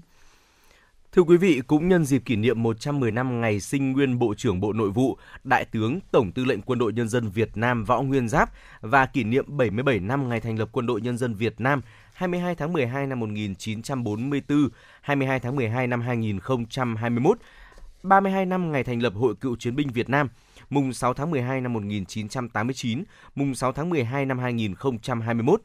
Sáng qua, Cục Văn thư và Lưu trữ Nhà nước, Hội Cựu Chiến binh Bộ Nội vụ phối hợp với Văn phòng Bộ Nội vụ tổ chức triển lãm Đại tướng Võ Nguyên Giáp, chân dung một huyền thoại và ra mắt ấn phẩm Đại tướng Võ Nguyên Giáp, huyền thoại Việt Nam thuộc uh, của Nhà xuất bản Thông tin và Truyền thông. Triển lãm diễn ra từ ngày hai mươi mốt đến ba mươi mốt tháng mười hai năm hai nghìn không trăm hai mươi mốt tại trụ sở Bộ Nội vụ số tám Tôn Thất Thuyết, Hà Nội. Ban tổ chức đã bố trí những điều kiện bảo đảm các yêu cầu về phòng chống dịch covid mười chín cho khách tham quan triển lãm. Sáng nay, hai mươi hai tháng mười hai, Thành ủy, Hội đồng Nhân dân, Ủy ban Nhân dân, Ủy ban Mặt trận Tổ quốc Việt Nam thành phố Hà Nội tổ chức hội thảo khoa học với chủ đề Vận dụng sáng tạo, một số vấn đề lý luận và thực tiễn về chủ nghĩa xã hội và con đường đi lên chủ nghĩa xã hội ở Việt Nam, xây dựng thủ đô ngày càng giàu đẹp, văn minh, hiện đại. Hội thảo là hoạt động thiết thực nhằm tiếp nối những thành tựu ba mươi lăm năm đổi mới, hướng đến thực hiện thành công nghị quyết Đại hội đại biểu toàn quốc lần thứ mười ba của Đảng, nghị quyết Đại hội đại biểu lần thứ mười bảy của Đảng bộ thành phố Hà Nội và hưởng ứng bài viết của Tổng Bí thư Nguyễn Phú Trọng, một số vấn đề lý luận và thực tiễn về chủ nghĩa xã hội và con đường đi lên chủ nghĩa xã hội ở Việt Nam. Đây là dịp Đảng bộ, chính quyền và nhân dân thủ đô nhìn nhận, phân tích, đánh giá một cách đúng đắn, khách quan, khoa học và làm sáng tỏ các giá trị cốt lõi về con đường đi lên chủ nghĩa xã hội ở Việt Nam và vai trò lãnh đạo của Đảng Cộng sản Việt Nam trong hơn chín mươi năm xây dựng và phát triển. đồng thời làm sáng tỏ việc Đảng bộ thành phố Hà Nội luôn vận dụng sáng tạo, linh hoạt những vấn đề lý luận của Đảng trong sự nghiệp đấu tranh giải phóng dân tộc. Trên cơ sở đó, nhận thức đúng tầm quan trọng của Đảng bộ thành phố trong sự phát triển của cả nước, xây dựng và phát triển thủ đô ngày càng giàu đẹp, văn minh, hiện đại, xứng đáng là trái tim của cả nước, trung tâm đầu não chính trị, hành chính quốc gia, trung tâm lớn về văn hóa, khoa học, giáo dục, kinh tế và giao dịch quốc tế. Hội thảo cũng sẽ phân tích và làm sâu sắc thêm những bài học kinh nghiệm về xây dựng chủ nghĩa xã hội và con đường đi lên chủ nghĩa xã hội trên các lĩnh vực của đời sống xã hội, đặc biệt là vấn đề xây dựng Đảng bộ thành phố trong sạch, vững mạnh. Hội thảo cũng là dịp để Đảng bộ, chính quyền và nhân dân thủ đô bày tỏ lòng biết ơn sâu sắc đối với tình cảm và sự quan tâm của đồng chí Tổng Bí thư dành cho quê hương Hà Nội trong quá trình xây dựng và phát triển thủ đô ngàn năm văn hiến, thủ đô anh hùng, thành phố vì hòa bình. Nhân dịp lễ Giáng sinh năm hai nghìn không trăm hai mươi mốt, chiều qua, Ủy viên Trung ương Đảng, Phó Bí thư Thường trực Thành ủy Hà Nội Nguyễn Thị Tuyến đã đến thăm và chúc mừng Tổng hội Thánh Tin Lành Việt Nam miền Bắc. Trò chuyện với mục sư Nguyễn Hữu Mạc, Hội trưởng Tổng hội Thánh Tin Lành Việt Nam miền Bắc, Phó Bí thư Thường trực Thành ủy Nguyễn Thị Tuyến đã thông tin nhanh về tình hình, kết quả phát triển kinh tế xã hội của thủ đô trong năm hai nghìn không trăm hai mươi mốt. Ghi nhận sự đóng góp của đồng bào theo đạo Tin Lành và những thành tựu của thủ đô thời gian qua, Phó Bí thư Thường trực Thành ủy Nguyễn Thị Tuyến mong muốn Tổng hội Thánh Tin Lành Việt Nam miền Bắc tiếp tục thực hiện tốt chủ trương, đường lối của Đảng, chính sách, pháp luật của nhà nước, vận động các tín hữu thực hiện tốt nghĩa vụ công dân, tích cực tham gia phát triển kinh tế xã hội của thành phố, chăm lo tốt đời sống của nhân dân. Nhân dịp này, Phó Bí thư Thường trực Thành ủy Nguyễn Thị Tuyến gửi lời chúc mừng tốt đẹp tới quý mục sư và cộng đồng tín hữu Tổng hội Thánh Tin Lành Việt Nam miền Bắc mùa Giáng sinh an lành, năm mới bình an. Hôm qua, Ủy ban Nhân dân quận Hoàn Kiếm tổ chức hội nghị triển khai kế hoạch kinh tế xã hội, dự toán thu chi ngân sách, tổng biên chế hành chính sự nghiệp và phát động phong trào thi đua năm hai nghìn không trăm hai mươi hai.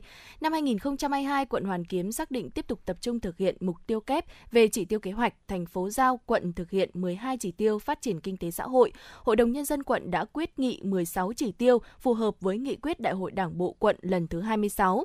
Trong đó, phấn đấu năm hai nghìn không trăm hai mươi hai, dự toán thu ngân sách nhà nước trên địa bàn đạt mười một nghìn hai trăm bốn mươi tám tỷ đồng, tăng hai mươi sáu phần trăm so với dự toán năm hai nghìn không trăm hai mươi mốt. Thu ngân sách quận được xác định là một nghìn bốn trăm hai mươi bảy tỷ đồng, tăng hai mươi chín phần trăm so với dự toán thành phố giao. Tại hội nghị, Chủ tịch quận Hoàn Kiếm Phạm Tuấn Long đã phát động đợt phong trào thi đua đặc biệt mừng Đảng mừng xuân, phát huy tinh thần đoàn kết, trí tuệ, kỷ cương, sáng tạo, phấn đấu hoàn thành xuất sắc nhiệm vụ năm hai nghìn không trăm hai mươi hai và phục vụ nhân dân đón Tết Nguyên đán Nhâm Dần năm hai nghìn không trăm hai mươi hai. Quý vị và các bạn thân mến, vừa rồi là một số thông tin đáng chú ý chúng tôi cập nhật và gửi đến quý vị. À, sẽ còn những thông tin đáng chú ý ở phần sau của chương trình. Tuy nhiên bây giờ là thời lượng dành cho âm nhạc. Xin mời quý vị cùng chúng tôi lắng nghe ca khúc có tựa đề Im lặng đêm Hà Nội.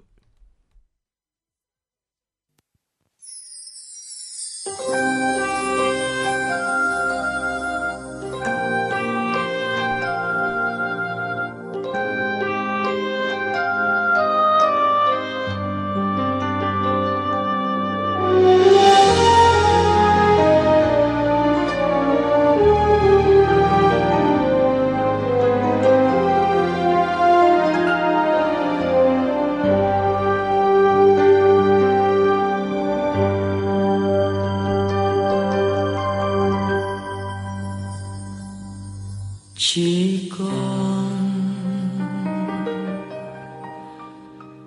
mùi hoa sữa nồng nàn trong căn phòng nhỏ đêm cuối thu trăng lạnh mơ sương.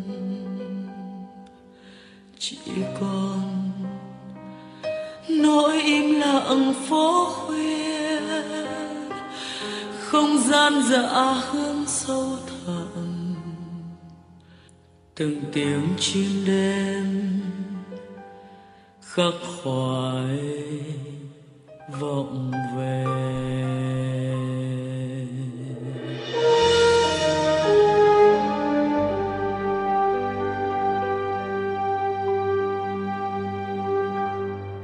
Chỉ còn mênh mông hương hồ, hiu hắt soi những cây bằng lá đỏ. Chỉ còn mênh mông hương hồ, từng hàng cây góc phố ngây ngô nhìn nhau. Chỉ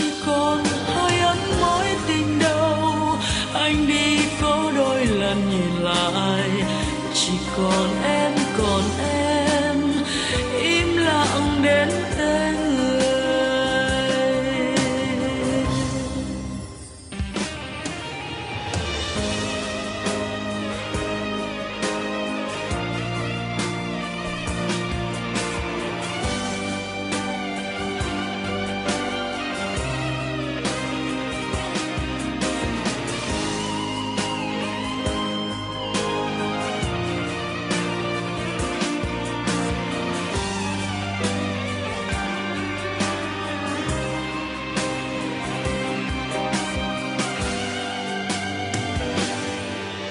Chỉ còn mùi hoa sữa nồng nàn trong căn phòng nhỏ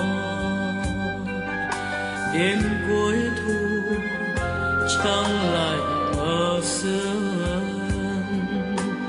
Chỉ còn nỗi im lặng phố khuya, không gian dạ hương sâu thẳm, từng tiếng chim đêm khắc khoải vòng về.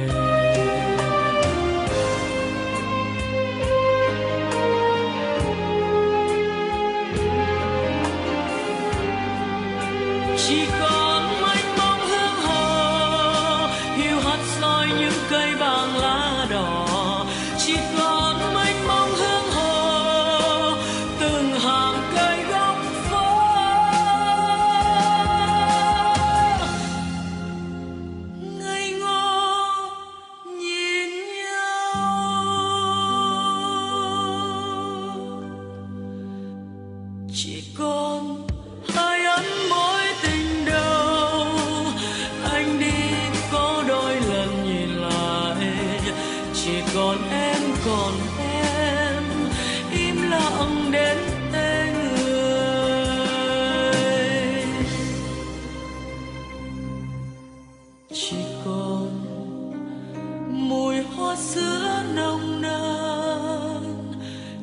Căn phòng nhỏ đêm cuối thu, trăng lạnh mơ sương.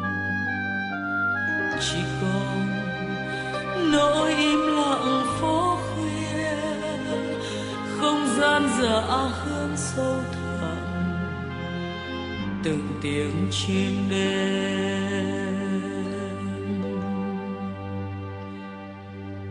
khắc khoải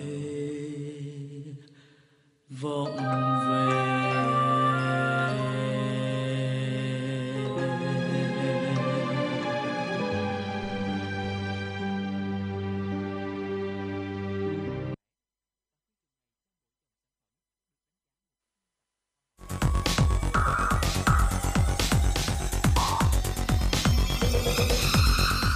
Bạn đang theo dõi kênh ép em chín mươi sáu MHz của Đài Phát thanh Truyền hình Hà Nội. Hãy giữ sóng và tương tác với chúng tôi theo số điện thoại không hai bốn ba bảy bảy ba sáu sáu tám tám. ép em chín mươi sáu đồng hành trên, trên mọi nẻo đường. đường. Quý vị và các bạn thân mến, quay trở lại với Chuyển động Hà Nội trưa, hãy cùng chúng tôi tiếp tục cập nhật một số thông tin đáng chú ý. Ngân hàng Nhà nước Việt Nam vừa có quyết định ban hành kế hoạch triển khai thực hiện quyết định của Thủ tướng Chính phủ phê duyệt đề án phát triển thanh toán không dùng tiền mặt tại Việt Nam giai đoạn hai nghìn không trăm hai mươi mốt đến hai nghìn không trăm hai mươi lăm. Theo đó, Ngân hàng Nhà nước sẽ hoàn thiện hành lang pháp lý và cơ chế, chính sách, bao gồm việc nghiên cứu, đề xuất cơ chế, chính sách về tiền kỹ thuật số quốc gia, xây dựng trình Chính phủ ban hành nghị định về cơ chế thử nghiệm có kiểm soát hoạt động công nghệ tài chính, fintech trong lĩnh vực ngân hàng. Đồng thời, cơ quan này cũng hoàn thiện hành lang pháp lý và cơ chế, chính sách hiện hành. Các kế hoạch khác được Ngân hàng Nhà nước chia thành các nhóm thực hiện như nâng cấp, phát triển hạ tầng thanh toán hiện đại, hoạt động an toàn hiệu quả và có khả năng kết nối, tích hợp với các hệ thống khác, phát triển các dịch vụ thanh toán hiện đại, ứng dụng thành tựu của cách mạng công nghiệp lần thứ tư, đẩy mạnh thanh toán điện tử trong khu vực chính phủ, dịch vụ, hành chính công. Tính từ đầu tháng mười hai tới nay, kho bạc nhà nước đã thông báo chào mua tám trăm triệu đô la Mỹ, tương đương với khoảng mười tám nghìn bốn trăm tỷ đồng để cung ứng vào hệ thống ngân hàng, lớn hơn gấp nhiều lần con số một trăm năm mươi triệu đô la Mỹ và hai trăm năm mươi triệu đô la Mỹ trong tháng mười và tháng mười một trước đó. Cụ thể, quy mô chào mua của hai đợt lần lượt là ba trăm triệu và một trăm năm mươi triệu đô la Mỹ theo loại hình giao dịch giao ngay. Ngày giao dịch là từ mười bảy đến hai mươi tháng mười hai và ngày thanh toán là từ ngày hai mươi đến ngày hai mươi mốt tháng mười hai. Động thái tăng quy mô chào mua ngoại tệ của uh, ca bê en en diễn ra trong bối cảnh nhu cầu tín dụng càng tăng mạnh về cuối năm do yếu tố mùa vụ. Theo đó, chỉ trong một tuần cuối tháng mười một, các ngân hàng thương mại đã cho vay thêm khoảng sáu mươi mốt nghìn tỷ đồng, gần tương đương với mức cấp tín dụng trong tháng mười và tín hiệu tích cực cho thấy sự phục hồi của nền kinh tế sau khi nới lỏng giãn cách. Bộ Công Thương vừa thông báo cho các doanh nghiệp trong nước về mười một mặt hàng xuất khẩu có nguy cơ bị điều tra, áp dụng biện pháp thương mại, gian lận xuất xứ và chuyển tải bất hợp pháp. Cụ thể, mười một mặt hàng bao gồm mặt hàng gỗ dán từ nguyên liệu gỗ cứng, tủ gỗ, ghế sofa có khung gỗ, đệm mút, đá nhân tạo, gạch men, ống đồng, vỏ bình ga, ghim đóng thùng xuất khẩu sang thị trường Mỹ và các mặt hàng lốp xe, xe đạp điện xuất khẩu sang cả Mỹ và e u. Theo Tổng cục Hải quan, có hai hình thức gian lận chính mà các doanh nghiệp có vốn đầu tư Trung Quốc đang lợi dụng để lấy xuất xứ Việt Nam xuất khẩu sang một số thị trường lớn, cụ thể là nhập khẩu gỗ ván bóc, ván dán, nhưng sau đó lấy xuất xứ Việt Nam để xuất đi, không đáp ứng xuất xứ Việt Nam. Sau một tháng triển khai, có hai trăm sáu mươi ba nghìn một trăm tám mươi hai doanh nghiệp đăng ký sử dụng hóa đơn điện tử, chiếm bảy mươi mốt phần trăm tổng số doanh nghiệp, tổ chức kinh tế của sáu tỉnh, thành phố triển khai hóa đơn điện tử giai đoạn một. Theo Tổng, Tổng cục Thuế, tính đến chín giờ ngày hai mươi mốt tháng mười hai, tức sau một tháng triển khai hệ thống hóa đơn điện tử, số lượng người nộp thuế đã đăng ký sử dụng hóa đơn điện tử là hai trăm sáu mươi ba nghìn một trăm tám mươi hai doanh nghiệp, chiếm bảy mươi mốt phần trăm tổng số doanh nghiệp, tổ chức kinh tế của sáu tỉnh, thành phố đáp ứng sử dụng hóa đơn điện tử theo Nghị định số một trăm hai mươi ba trên hai nghìn không trăm hai mươi của Chính phủ quy định về hóa đơn chứng từ để bảo đảm tiến độ ngày một tháng bảy năm hai nghìn không trăm hai mươi mốt trở đi, hóa đơn điện tử sẽ được triển khai trong toàn quốc. Lộ trình áp dụng hóa đơn điện tử được thực hiện theo hai giai đoạn.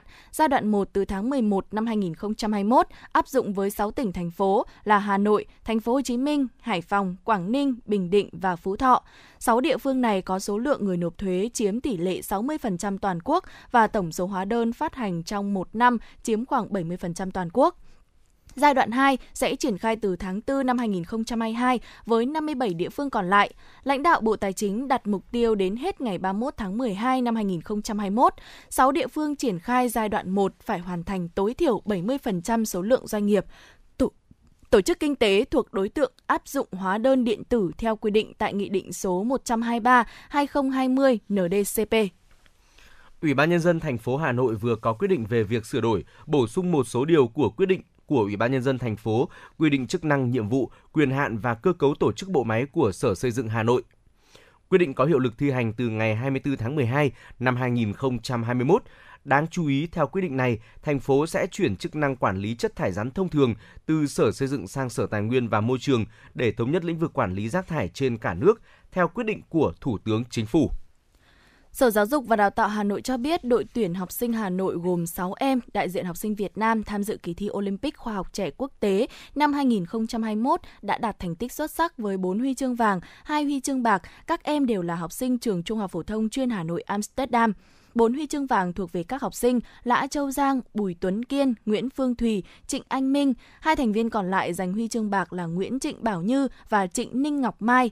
Kỳ thi Olympic khoa học trẻ quốc tế năm nay diễn ra theo hình thức trực tiếp kết hợp với trực tuyến do các tiểu vương quốc Ả Rập Thống Nhất đăng cai tổ chức từ ngày mười hai tháng mười hai đến hết ngày hai mươi hai tháng mười hai. Gần bốn trăm thí sinh đến từ năm mươi chín quốc gia và vùng lãnh thổ đã tham gia tranh tài. Đây là kỳ thi thường niên dành cho các học sinh lứa tuổi mười lăm, được tổ chức lần đầu vào năm hai nghìn không trăm lẻ bốn tại Indonesia. Vừa rồi là một số thông tin đáng chú ý chúng tôi cập nhật gửi đến quý vị. Còn bây giờ hãy cùng đến với âm nhạc. Mời quý vị dành thời gian lắng nghe ca khúc có tựa đề Mơ về nơi xa lắm.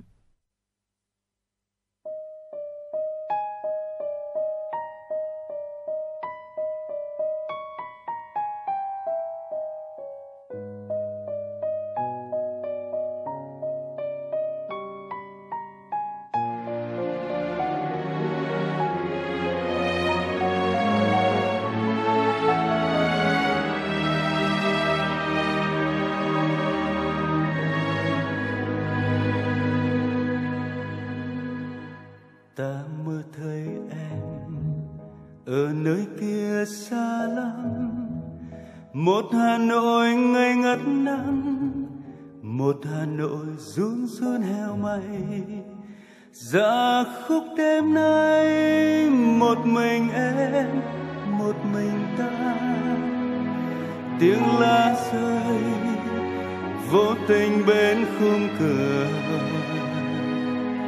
em ba vơ ta thẫn thờ mong một giọt sương rơi hay giọt nước mắt buồn.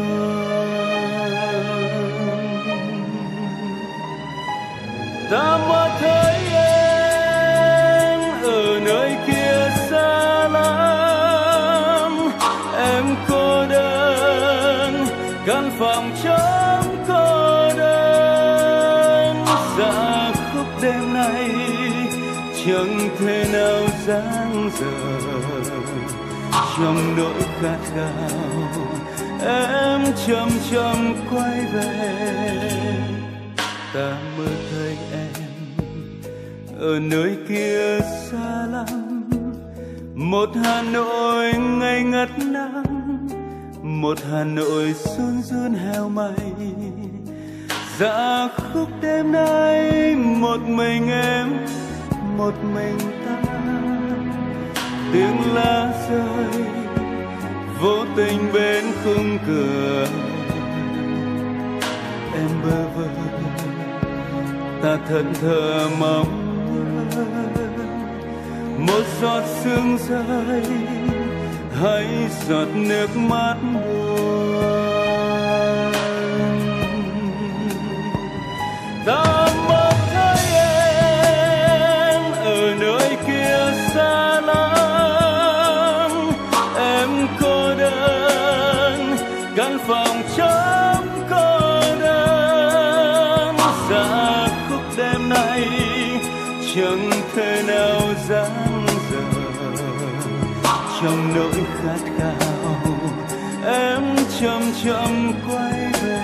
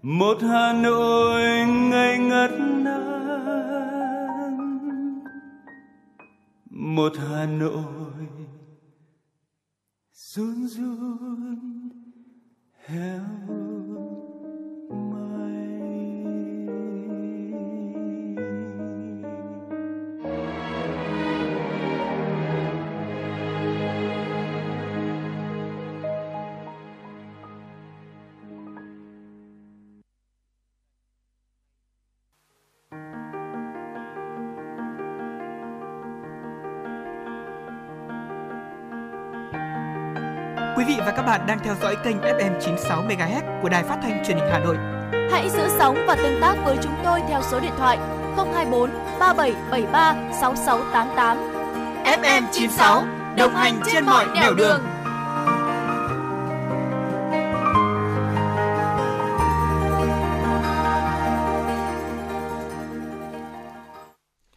Quý vị và các bạn thân mến, quay trở lại với Chuyển động Hà Nội trưa, hãy cùng dành thời gian lắng nghe một số thông tin đáng chú ý chúng tôi cập nhật. Thủ tướng Chính phủ vừa ban hành công điện một nghìn bảy trăm sáu mươi bảy ngày hai mươi mốt tháng mười hai năm hai nghìn không trăm hai mươi mốt về tình hình thực hiện đấu giá quyền sử dụng đất trong thời gian qua. Vừa qua, nhiều địa phương đã tổ chức đấu giá quyền sử dụng đất đạt kết quả, góp phần bổ sung nguồn thu lớn cho ngân sách địa phương. Tuy nhiên, một số trường hợp giá trúng đấu giá cao gấp nhiều lần so với giá khởi điểm. Có trường hợp cao bất thường đang thu hút sự quan tâm rất lớn của dư luận xã hội, có thể tạo ra hiệu ứng đối với phát triển kinh tế xã hội và thị trường nhà ở, bất động sản. Để công tác quản lý đất đai, bất động sản, nhà ở trong thời gian tới hiệu quả, phù hợp với thực tiễn và quy định của pháp luật, Thủ tướng Chính phủ có ý kiến chỉ đạo như sau. Ủy ban Nhân dân các tỉnh, thành phố trực thuộc Trung ương rà soát công tác tổ chức đấu giá quyền sử dụng đất trên địa bàn, đảm bảo đúng pháp luật, công khai minh bạch, kịp thời phát hiện, xử lý nghiêm các trường hợp vi phạm các quy định pháp luật trong đấu giá đất, ngăn chặn hành vi lợi dụng đấu giá để gây nhiễu loạn thị trường, trục lợi. Bộ Tài nguyên và Môi trường chủ trì, phối hợp với các bộ Tư pháp, Tài chính, Xây dựng, Ủy ban Nhân dân các tỉnh, thành phố trực thuộc Trung ương khẩn trương rà soát, kiểm tra hoạt động tổ chức đấu giá quyền sử dụng đất đối với những trường hợp có biểu hiện bất thường, xử lý theo thẩm quyền những trường hợp vi phạm các quy định pháp luật về đấu giá quyền sử dụng đất, kịp thời phát hiện các bất cập trong quy định pháp luật để tham mưu, đề xuất cấp thẩm quyền sửa đổi, điều chỉnh, bổ sung, không để xảy ra trục lợi, đồng thời xử lý nghiêm hành vi lợi dụng đấu giá gây nhiễu loạn thị trường. Bộ Xây dựng chủ trì, phối hợp với Bộ Tài nguyên và Môi trường, Ủy ban Nhân dân các tỉnh, thành phố trực thuộc Trung ương nghiên cứu, đánh giá cụ thể các tác động của kết quả đấu giá quyền sử dụng đất vừa qua, nhất là các trường hợp có kết quả đấu giá cao bất thường, gấp nhiều lần giá khởi điểm đến mặt bằng giá đất, nhà ở, đến thị trường cung cầu nhà ở, bất động sản, đề xuất các giải pháp để hạn chế các tác động tiêu cực nếu có, báo cáo Thủ tướng Chính phủ. Ngân hàng Nhà nước Việt Nam chỉ đạo rà soát các tổ chức tín dụng cho các nhà đầu tư vay tiền tham gia đấu giá đất, đảm bảo đúng quy định của pháp luật, xử lý nghiêm các hành vi vi phạm quy định về cho vay vốn tín dụng. Bộ Công an chỉ đạo công an các địa phương tăng cường nắm tình hình, kịp thời phát hiện, ngăn chặn, xử lý nghiêm các hành vi vi phạm quy định pháp luật trong việc đấu giá quyền sử dụng đất. Ủy ban Nhân dân thành phố Hà Nội vừa có quyết định giao nhiệm vụ lập nhiệm vụ và hồ sơ chỉ giới đường đỏ tuyến đường vành đai bốn, đoạn từ quốc lộ ba mươi hai đến hết cầu Hồng Hà, tỷ lệ một trên năm trăm tại các huyện Hoài Đức, Đan Phượng, Mê Linh. Theo đó, Ủy ban Nhân dân thành phố giao Viện Quy hoạch Xây dựng Hà Nội lập nhiệm vụ và hồ sơ chỉ giới đường đỏ tuyến đường. Đồng thời, Viện chủ trì phối hợp với Ủy ban Nhân dân các huyện Hoài Đức, Đan Phượng, Mê Linh, các đơn vị liên quan thực hiện nhiệm vụ theo quy định hiện hành, gửi Sở Quy hoạch Kiến trúc Hà Nội thẩm định để trình Ủy ban Nhân dân thành phố xem xét phê duyệt. Ủy ban Nhân dân thành phố giao các Sở Kế hoạch và Đầu tư, Tài chính, Kho bạc Nhà nước thành phố Hà Nội, các đơn vị liên quan rà soát, thẩm định, tham mưu bố trí kinh phí lập nhiệm vụ và hồ sơ chỉ giới đường đỏ tuyến vành đai bốn, đoạn từ quốc lộ ba mươi hai đến hết cầu Hồng Hà. Các sở, ngành và Ủy ban Nhân dân các huyện Hoài Đức, Đan Phượng, Mê Linh cùng các đơn vị trực thuộc thành phố có trách nhiệm phối hợp với Viện Quy hoạch Xây dựng Hà Nội triển khai theo quy định. Công ty trách nhiệm hữu hạn một thành viên đường sắt Hà Nội, Hà Nội Metro vừa kiến nghị Ủy ban Nhân dân thành phố Hà Nội đầu tư lắp đặt hệ thống tường chắn ke ga tại các ga trên tuyến đường sắt đô thị Cát Linh - Hà Đông. Theo đó, cửa chắn cố định có cấu tạo dạng panel cao một phẩy năm mét, sử dụng kính cường lực dày mười hai ly và kính dán hai lớp dày mười hai ly ba mươi tám được lắp tại mười hai nhà ga. Giá trị khai giá trị khái toán tổng mức đầu tư là tám phẩy hai tỷ đồng. Giá trị cuối cùng sẽ được chuẩn xác khi lập, thẩm định báo cáo kinh tế kỹ thuật và dự toán. Hà Nội Metro kiến nghị chi phí đầu tư lắp đặt này sử dụng ngân sách nhà nước và giao cho công ty làm chủ đầu tư, hoàn thành trong năm hai nghìn không trăm hai mươi hai. Theo báo cáo của Hà Nội Metro, từ khi đưa vào khai thác thương mại ngày sáu tháng mười một đến nay, trung bình mỗi ngày có mười sáu nghìn lượt khách đi tàu, với tỷ trọng khách tập trung ở ga đầu tuyến Cát Linh chiếm ba mươi phẩy một phần trăm, Yên Nghĩa hai mươi mốt phẩy bảy phần trăm, mười ga dọc tuyến còn lại chiếm bốn mươi tám phẩy hai phần trăm. Để đảm bảo giao thông và phục vụ nhu cầu đi lại của hành khách dịp cuối năm, trong đó có Tết Dương lịch sắp tới, Sở Giao thông Vận tải Hà Nội vừa có văn bản yêu cầu các đơn vị có liên quan triển khai đợt cao điểm, trong đó bến xe phải công bố đường dây nóng tiếp nhận thông tin phản ánh của hành khách. Với doanh nghiệp vận tải, thực hiện nghiêm việc kê khai giá, niêm yết giá cước vận tải và bán vé theo đúng quy định, không tùy tiện tăng giá cước, thu phụ thu giá cước khi chưa được cơ quan thẩm quyền phê duyệt, không vận chuyển hàng lậu, hàng cấm, hàng không rõ nguồn gốc xuất xứ. Việt Nam Airlines Group gồm Việt Nam Airlines, Pacific Airlines và Vasco dự kiến sẽ cung ứng gần hai triệu ghế nhằm phục vụ nhu cầu đi lại trong dịp Tết Nguyên đán Nhâm Dần hai nghìn không trăm hai mươi hai. Cụ thể, Việt Nam Airlines Group có kế hoạch cung ứng gần hai triệu ghế, tương đương khoảng mười nghìn đến mười một nghìn chuyến bay Trong giai đoạn từ ngày mười sáu tháng một đến mười lăm tháng hai năm hai nghìn không trăm hai mươi hai, tức là từ ngày mười bốn tháng Chạp năm Tân Sửu đến mười lăm tháng Giêng năm Nhâm Dần, một số đường bay được mở bán vé nhiều trong dịp Tết là giữa Hà Nội và thành phố Hồ Chí Minh, Đà Nẵng, Nha Trang, Đà Lạt, Phú Quốc, thành phố Hồ Chí Minh và Đà Nẵng, Hải Phòng, Vinh, Thanh Hóa, Huế, Chu Lai, Quy Nhơn, Phú Quốc, Nha Trang, Côn Đảo. Đây đều là những đường bay thu hút lượng lớn khách di chuyển vào dịp Tết hàng năm để về quê, thăm thân hoặc đi du lịch. Vâng, thưa quý vị, vừa rồi là những tin tức mà chúng tôi cập nhật trong chương trình Chuyển động Hà Nội trưa ngày hôm nay. Còn bây giờ xin mời quý vị hãy cùng thư giãn với một giai điệu âm nhạc, ca khúc Chút Thư Tình Người Lính Biển.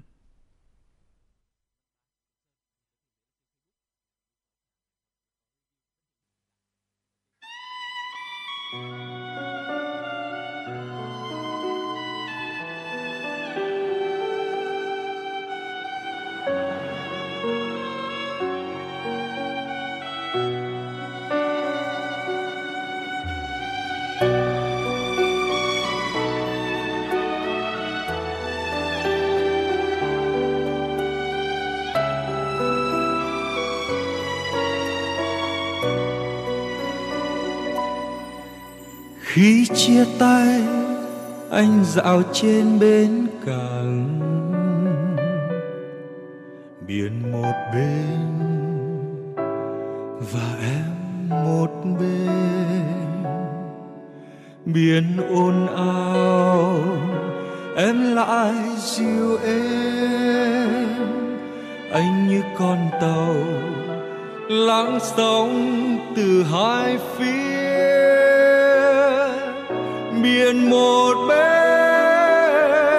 và em một bên, cho dấu mai đây xa anh đèn thành phố.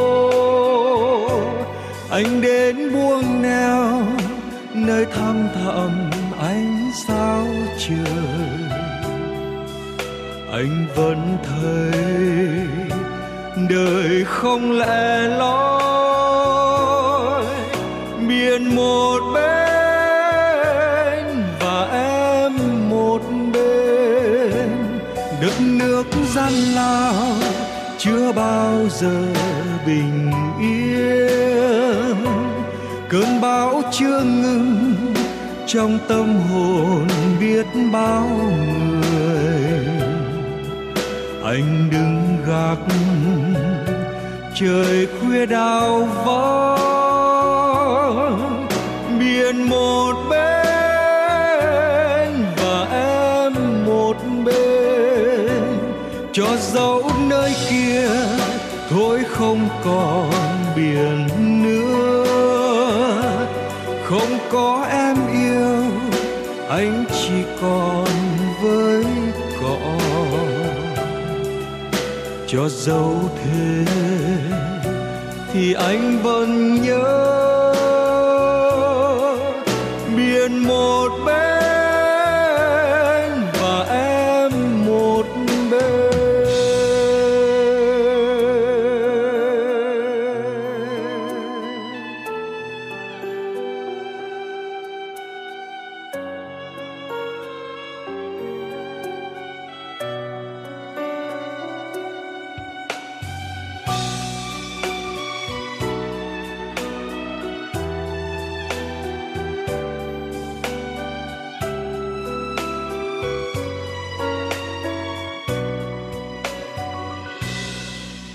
Khi chia tay anh dạo trên bến cảng, biển một bên và em một bên, biển ồn ào em lại dịu êm, anh như con tàu lắng sóng từ hai phía. Biển một bên và em một bên, cho dấu mai đây xa anh đèn thành phố. Anh đến buông neo nơi thăm thẳm ánh sao trời, anh vẫn thấy đời không lẻ loi, biển một bên và em một bên, đất nước gian lao chưa bao giờ bình yên, cơn bão chưa ngừng trong tâm hồn biết bao người. Anh đừng gạt trời khuya đào vắng, biển một bên và em một bên, cho dẫu nơi kia thôi không còn biển nữa, không có em yêu anh chỉ còn với cỏ. Cho dẫu thế thì anh vẫn nhớ biển một bên và em một bên, biển một bên và em một bên.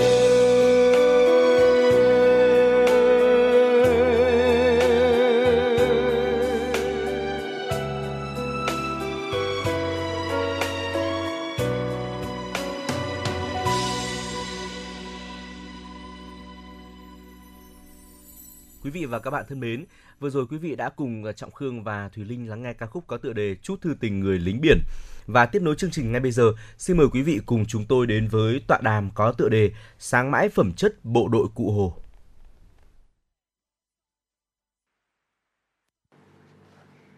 Thưa quý vị và các bạn, bộ đội Cụ Hồ là tên gọi bình dị nhưng vô cùng cao quý mà nhân dân đã dành cho quân đội ta, là hình tượng cao đẹp tập trung những phẩm chất tốt đẹp nhất của các chiến sĩ trong quân đội. Truyền thống bộ đội Cụ Hồ là một bộ phận của truyền thống dân tộc, truyền thống cách mạng của Đảng và của nhân dân. Phát huy truyền thống đó trong những năm qua, dù mang trong mình thương tật của chiến tranh, nhưng những anh bộ đội Cụ Hồ trở về với cuộc sống đời thường vẫn đã và đang tiên phong trong việc học tập và làm theo tấm gương đạo đức Hồ Chí Minh, luôn tích cực tự giác học tập và rèn luyện, nâng cao phẩm chất, tiếp tục cống hiến cho quê hương và đất nước. Chương trình tọa đàm Sáng mãi phẩm chất anh bộ đội Cụ Hồ hôm nay của chúng tôi sẽ cùng quý vị và các bạn gặp gỡ những vị khách mời như thế. Xin được trân trọng giới thiệu ông Trần Tường Huấn, thương binh hai trên bốn, cựu chiến binh phường Trúc Bạch, quận Ba Đình. Vị khách mời thứ hai xin được giới thiệu ông Nguyễn Quang Hải, thương binh ba trên bốn, hiện đang là giám đốc hợp tác xã thương binh mười trên mười, huyện Thanh Trì. Vị khách mời thứ ba xin được giới thiệu bà Hoàng Thị Hiệp, nữ cựu chiến binh Trường Sơn đến từ xã Tô Hiệu, huyện Thường Tín. Và vị khách mời thứ tư xin được giới thiệu ông Phạm Tiến Hải, Phó Chủ tịch Hội Cựu Chiến binh phường Phố Huế, quận Hai Bà Trưng, Hà Nội. Xin được cảm ơn các vị khách mời đã dành thời gian cho chương trình của chúng tôi ngày hôm nay. Câu hỏi đầu tiên của chương trình xin được dành cho ông Huấn ạ. Được biết là trong cuộc sống hàng ngày, ông vẫn luôn tìm cách để chia sẻ những nỗi đau với đồng đội của mình bằng cách giúp cho họ tìm được về với gia đình của mình. Xin ông có thể chia sẻ về nghĩa cử cao đẹp này, về công việc mà ông đang coi nó như là sự sống, là niềm hạnh phúc để chia sẻ hàng ngày với đồng đội của mình, thưa ông? Cái đặc điểm của cái cái cái hội của chúng tôi là họ cùng nhập ngũ ở Hà Nội, cùng vào chiến trường, vượt Trường Sơn qua Lào, Campuchia và đến tận quân khu chín. Rồi khi mà về đây chúng tôi là đến cái tuổi đã được nghỉ hưu, các đồng đội cũng đã đến tuổi đã sáu mươi rồi, ngoài sáu mươi rồi thì cũng tham gia vào cái cái công việc cái tình đồng đội đó. Cái kết quả và để tri ân các anh hùng liệt sĩ và thực và cái cái cái công việc cụ thể của chúng tôi vừa qua thì chúng tôi đã tìm được một liệt sĩ đã đưa về địa phương. Chúng tôi đã kết nối được những sáu mươi gia đình có thông tin để mà chúng ta kết nối để, tại vì những cái gia đình đó người ta hiện nay không có tin, không biết thông tin của con cái người ta đâu, thì qua cái cái thông tin của ban gia đình chúng tôi trong trận chiến đấu à, bạn chiến đấu thì được sáu mươi người. Về công tác đi tìm kiếm một liệt sĩ thì trong hai năm qua chúng tôi đã tổ chức được cùng với các cơ quan chức năng đã đi tìm và khai quật được năm mươi mộ và có được lấy được ba mươi lăm mộ hài cốt. Nhưng đối với ba mươi lăm hài cốt này chúng ta sẽ xử lý ra sao sau khi chúng ta mang về, thì chúng tôi lại phải tìm kiếm cái trận đó. Trận hy sinh đó cũng là cũng xin chia sẻ là trong chiến tranh ác liệt có cái trận chúng tôi cũng chết hy sinh cũng gần sáu mươi người, trên sáu mươi người. Thế thì lấy cái danh sách đó ở đâu? Chúng tôi phải đi tìm tất cả các cơ quan đoàn thể từ trung ương đến địa phương, từ về quân khu và đơn vị chiến đấu để tìm ra được cái danh sách đó. Và cái mẫu của cái trận đó là chúng tôi để đối chứng. Công công việc tìm kiếm là cực kỳ khó khăn. À. Những thông tin mà tìm kiếm được cũng cực kỳ khó khăn. Phải tìm được những hồ sơ gốc. Thậm chí chúng ta bây giờ cũng không tìm được những hồ sơ gốc. Tại vì hiện nay là trong vấn đề quy tập mà cũng có tất cả. Cho nên sự, sự cố gắng chúng tôi là cũng đến... Trong ngày tới thì chúng tôi đang đợi xem kết quả cái giám định của, của ba mươi lăm hội cốt đó ở Nghĩa Trang, Địa sĩ Tam Bình. Dạ vâng, những chia sẻ, những câu chuyện của ông Huấn vừa rồi chính là những hơi ấm tiếp thêm sức mạnh, thể hiện được tình người, tình đồng đội với nhau. Và với những tâm nguyện như vậy thì còn điều gì mà ông chưa hoàn thành không ạ? Ông có thể chia sẻ về dự định trong tương lai? Tuổi thì bây giờ cũng đã tương đối rồi, chúng ta cũng tương đối rồi. Đấy, đồng chí này cũng là bằng tuổi tôi. Thương binh thì cũng là cũng hơi nặng nặng. Nhưng mà thôi mình cố gắng rèn luyện sức khỏe. Và cái tâm của tôi cũng như đồng đội tôi phía trước còn rất nhiều. Còn rất nặng nề, đi tìm đồng đội rất nặng nề. Chúng tôi hàng năm trong cái nghĩa tình đồng đội của cựu chiến binh của Trung đoàn một thì chúng tôi thường thường đi về hàng năm đi hai ba lần về chiến trường xưa, đi tìm lại những cái nơi địa chỉ khi có thông tin. Thì có những cái trường hợp mà hiện nay chúng tôi đang phải phải phải phải phải làm, đó là hai. Một trường hợp thì chúng ta đánh nhau thì trong vấn đề chiến đấu ấy, thì người mất người còn thì cũng nói. Nhưng vấn đề là quá ác liệt cho nên có những liệt sĩ của chúng tôi mất tích. Thế thì tìm hiểu thì có những cái địa phương ấy, họ nói đây là cái nơi mộ tập thể. Sau giải phóng thì đã đã được bốc lên. Thì phải tìm từ nguồn gốc đó có một tập thể độ bao nhiêu người, tìm được bao nhiêu. Và bởi di chuyển quá trình cất bốc hài cốt, tại vì quá trình mình di chuyển rất là cũng cũng nói chung là thật sự là cũng có một cái khiếm khuyết là nó không, không cơ bản. Thì chúng tôi bây giờ đang phải tiếp tục để tìm cái khu mộ đó, tìm khu mộ đó để giám định, đã lấy được mẫu và thành giám định. Đấy là một cái chúng tôi đã tìm. Nhưng chúng tôi phải mở rộng thêm cái cái khu vực mà đã quy tập. Cái trường hợp thứ hai là hiện nay chúng tôi cũng đã được thông tin rồi. Có hai đồng chí đã hy sinh vào một trận đánh. Thì dân thì người ta nói đã cung cấp rất nhiều. Nhưng cái khu mộ mà khu khu, khu đất mà để để để để để mà khai thác để khai quật lên để tìm ấy, thì vẫn còn nhiều vấn đề. Thì chúng tôi trong cái năm tới này, cuối năm nay, chúng tôi tiếp tục vào để làm nốt những cái phần còn lại và cố gắng là cũng trong trong cái cựu chiến binh của chúng tôi cũng có động viên nhau là chúng ta là hãy tận tâm vì đồng chí đồng đội và chúng ta cố gắng là đem nhiều cái tin về với gia đình, với đồng chí đồng đội chúng ta. Dạ vâng, xin được cảm ơn chia sẻ của ông Huấn. Một lời chúc của chương trình, uh, mong sao cho ông Huấn cùng với những đồng đội, đồng chí của mình sẽ luôn khỏe mạnh, bởi vì còn rất nhiều những gia đình khác, rất nhiều những liệt sĩ mà chúng ta vẫn gọi là những ngôi mộ vô danh, vẫn đang chờ đợi những tấm lòng như thế này để giúp họ có thể quay trở về đúng với tên tuổi của họ, được quay về với đúng nơi mà họ sinh ra, bởi còn rất nhiều người đang chờ họ quay trở về.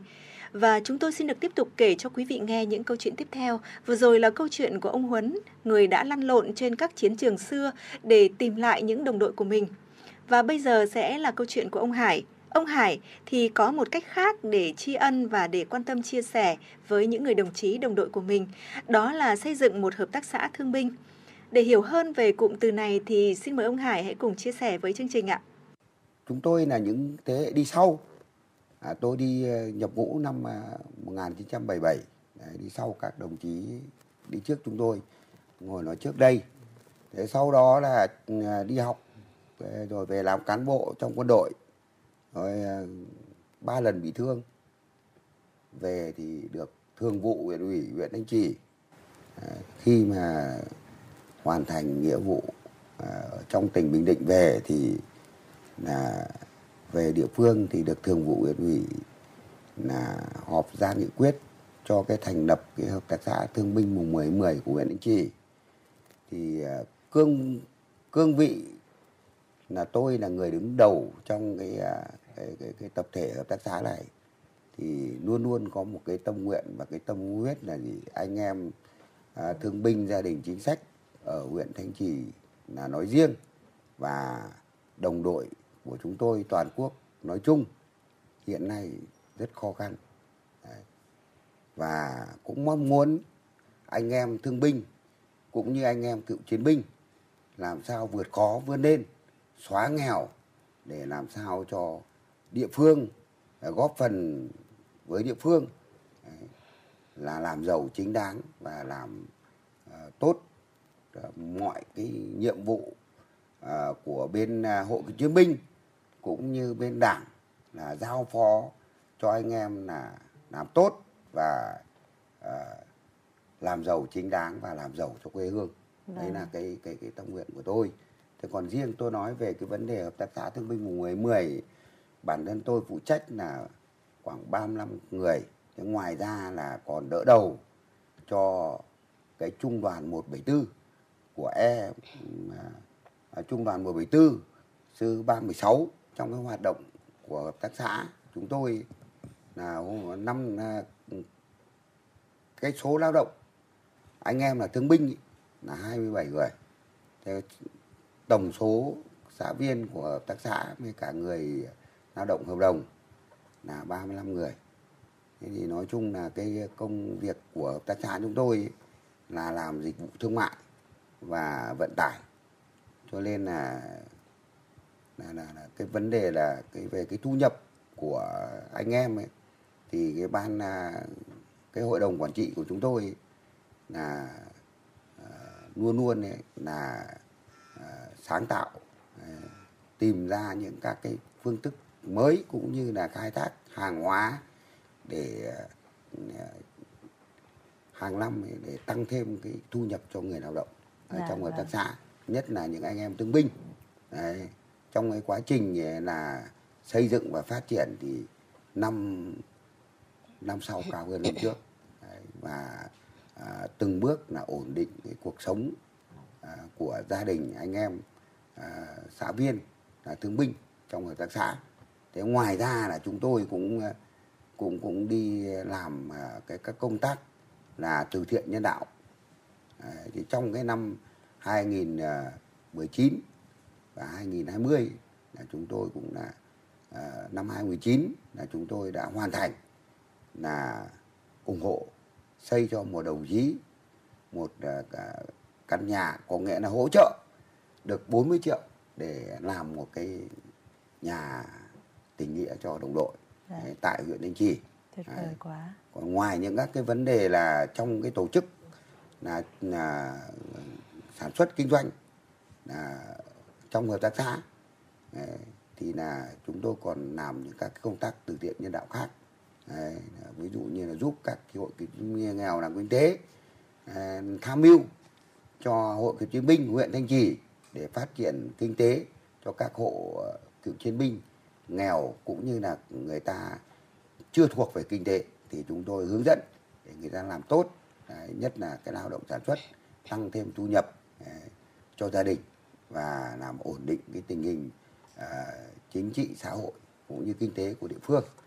Dạ vâng, vậy thì theo như chia sẻ của ông Hải thì chúng ta có thể hiểu rằng hợp tác xã thương binh đào tạo công ăn việc làm cho các thương bệnh binh và con em của thương binh liệt sĩ, và không chỉ giúp cho họ hàng năm có mức lương ổn định mà năm này qua năm khác thì mức lương đó đang cố gắng dần dần tăng lên bởi sự hỗ trợ đến từ ông Hải cũng như là những đồng nghiệp của mình. Hợp tác xã thương binh không chỉ vậy mà ông Hải cũng cùng với những người ở hợp tác xã còn tham gia công tác đền ơn đáp nghĩa, uống nước nhớ nguồn, chia sẻ những khó khăn đó với những gia đình thương binh. Vậy thì hàng ngày, ông là người đang chứng kiến sự nỗ lực của những đồng chí đồng đội của mình. Dù gặp những trở ngại khó khăn về sức khỏe, nhưng họ vẫn luôn tham gia sản xuất. Từ đó thì ông có tâm nguyện hay là mong muốn gì để giúp cho những người thương binh đó mỗi ngày được hòa nhập và sống tốt hơn với mức lương ổn định hơn ạ? Rời tay súng thì ta về ta sản xuất kinh doanh. Đấy, và làm uh, giúp nhau làm kinh tế, uh, xóa nghèo để mà từng bước đi lên, uh, để uh, làm giàu chính đáng, uh, làm giàu cho cá nhân, rồi uh, làm giàu cho địa phương. Thì tôi có cái tâm nguyện như này. Tâm nguyện thì nó rất là nhiều, là vì anh em ấy, là đại đa số anh em cựu chiến binh như chúng tôi đấy, cũng như các đồng chí ngồi đây là cũng rất là vất vả khó khăn. Thì chúng tôi cảm thấy rằng là vẫn còn có rất nhiều lỗi với đồng đội chúng tôi, vì bản thân như cá nhân tôi có cố gắng thì cũng chỉ là rất là nhỏ thôi, thế nhưng mà đồng đội tôi vẫn còn khó khăn. Tôi cũng mong muốn làm sao ấy là là anh em là cố gắng vươn lên để mà thoát cái cảnh nghèo. Dạ vâng, một lời chúc đến ông Hải, chúc ông luôn mạnh khỏe để đưa con thuyền của những thương bệnh binh hợp tác xã của chúng ta sẽ ngày một vững bền và giàu mạnh hơn. Chúng tôi xin được gửi câu hỏi tiếp theo tới một nữ chiến sĩ Trường Sơn năm xưa. Vâng, à, thấy bà Hiệp đang có nhiều tâm sự, không biết là sau khi lắng nghe những câu chuyện từ quá khứ gửi về thì bà đã có cảm xúc như thế nào về những câu chuyện vừa rồi ạ? Xin mời bà Hoàng Thị Hiệp ạ. Hàng năm cứ tháng bảy về là trong tôi lại nhớ về những kỷ niệm về Trường Sơn, nơi mà hồi đó chúng tôi còn rất trẻ, tầm tuổi từ mười tám đôi mươi, trong sáng, hồn nhiên và vô tư lắm. Lúc bây giờ đất nước mình chiến tranh ác liệt, trong chúng tôi náo nức được xung phong lên đường đi đánh giặc cứu nước. Tôi cũng như các anh em đồng đội là đã xung phong vào chiến trường để được góp sức mình trực tiếp chiến đấu, phục vụ chiến đấu bảo vệ Tổ quốc.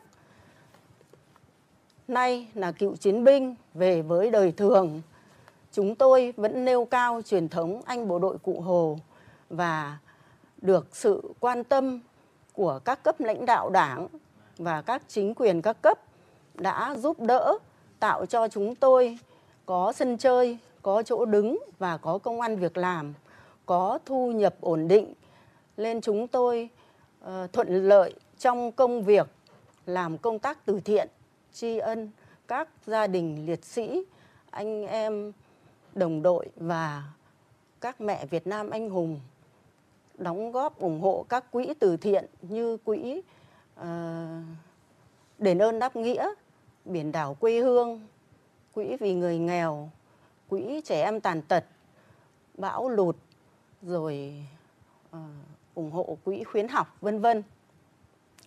Cùng góp phần, góp sức còn lại của mình với Đảng, với nhà nước, với các cấp để giúp đỡ, chăm lo cộng đồng, không ai bị bỏ lại phía sau.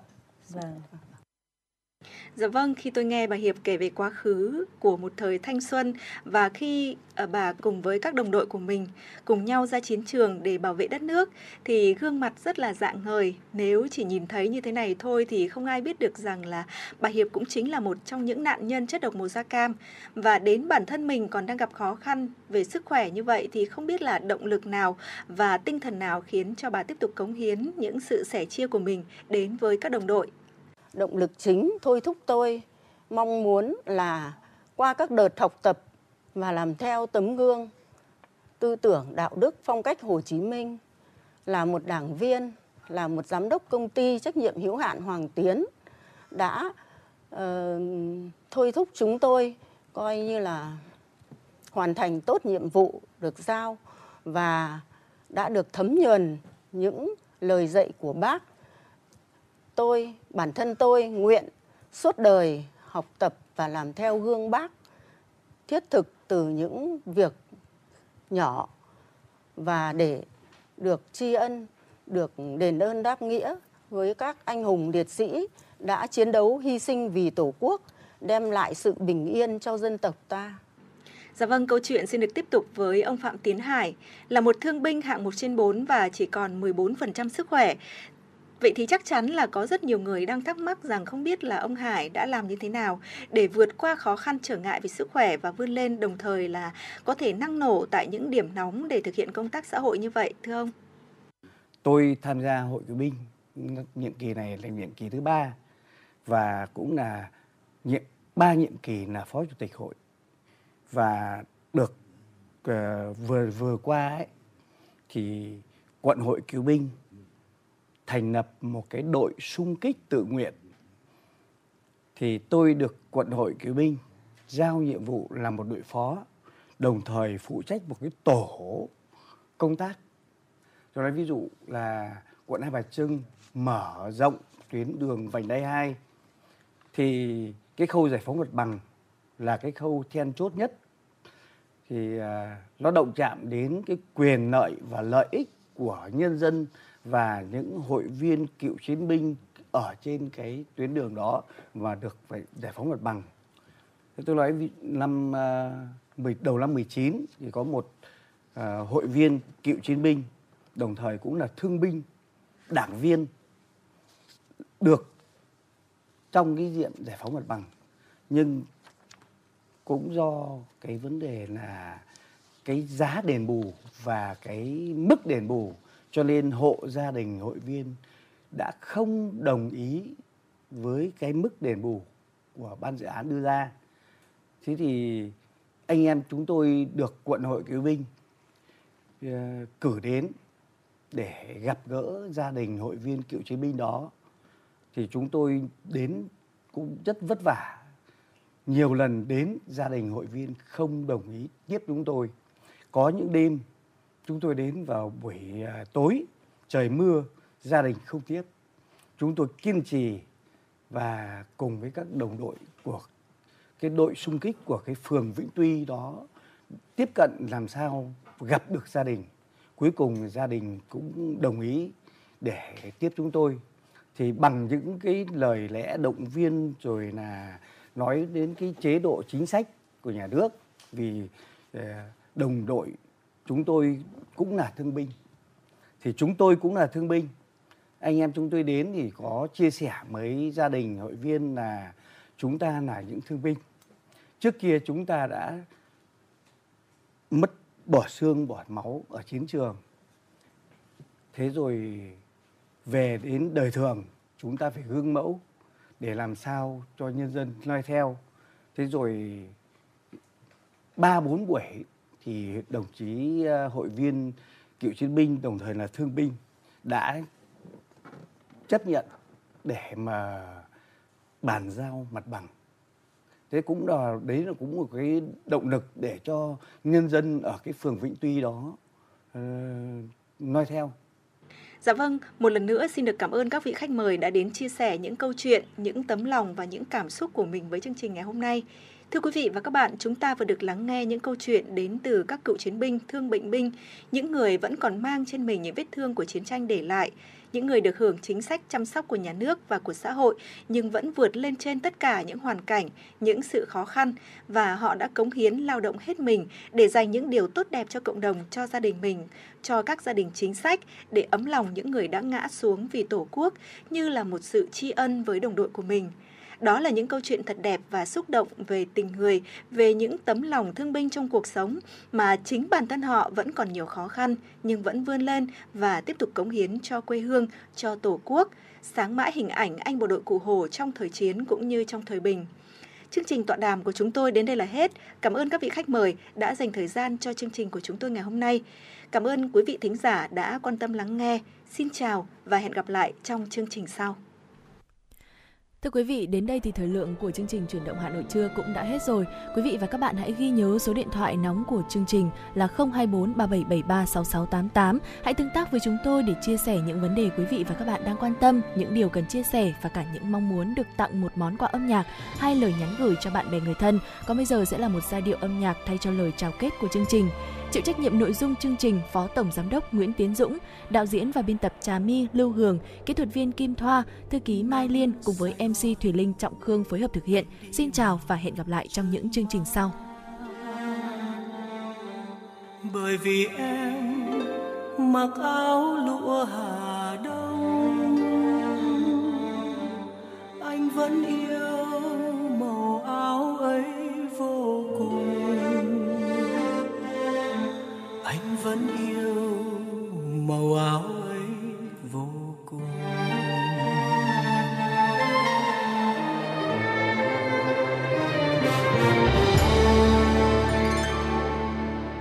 Anh vẫn nhớ em ngồi đây tóc ngắn,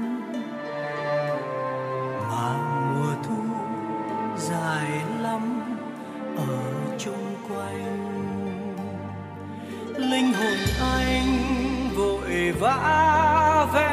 chân dung bài vội vã vào trong hồn mơ cửa. Em chợt đến chợt đi, anh vẫn biết trời chợt mưa chợt nắng chẳng vì đâu, nhưng sao đi mà không bảo gì nhau, để anh gọi tiếng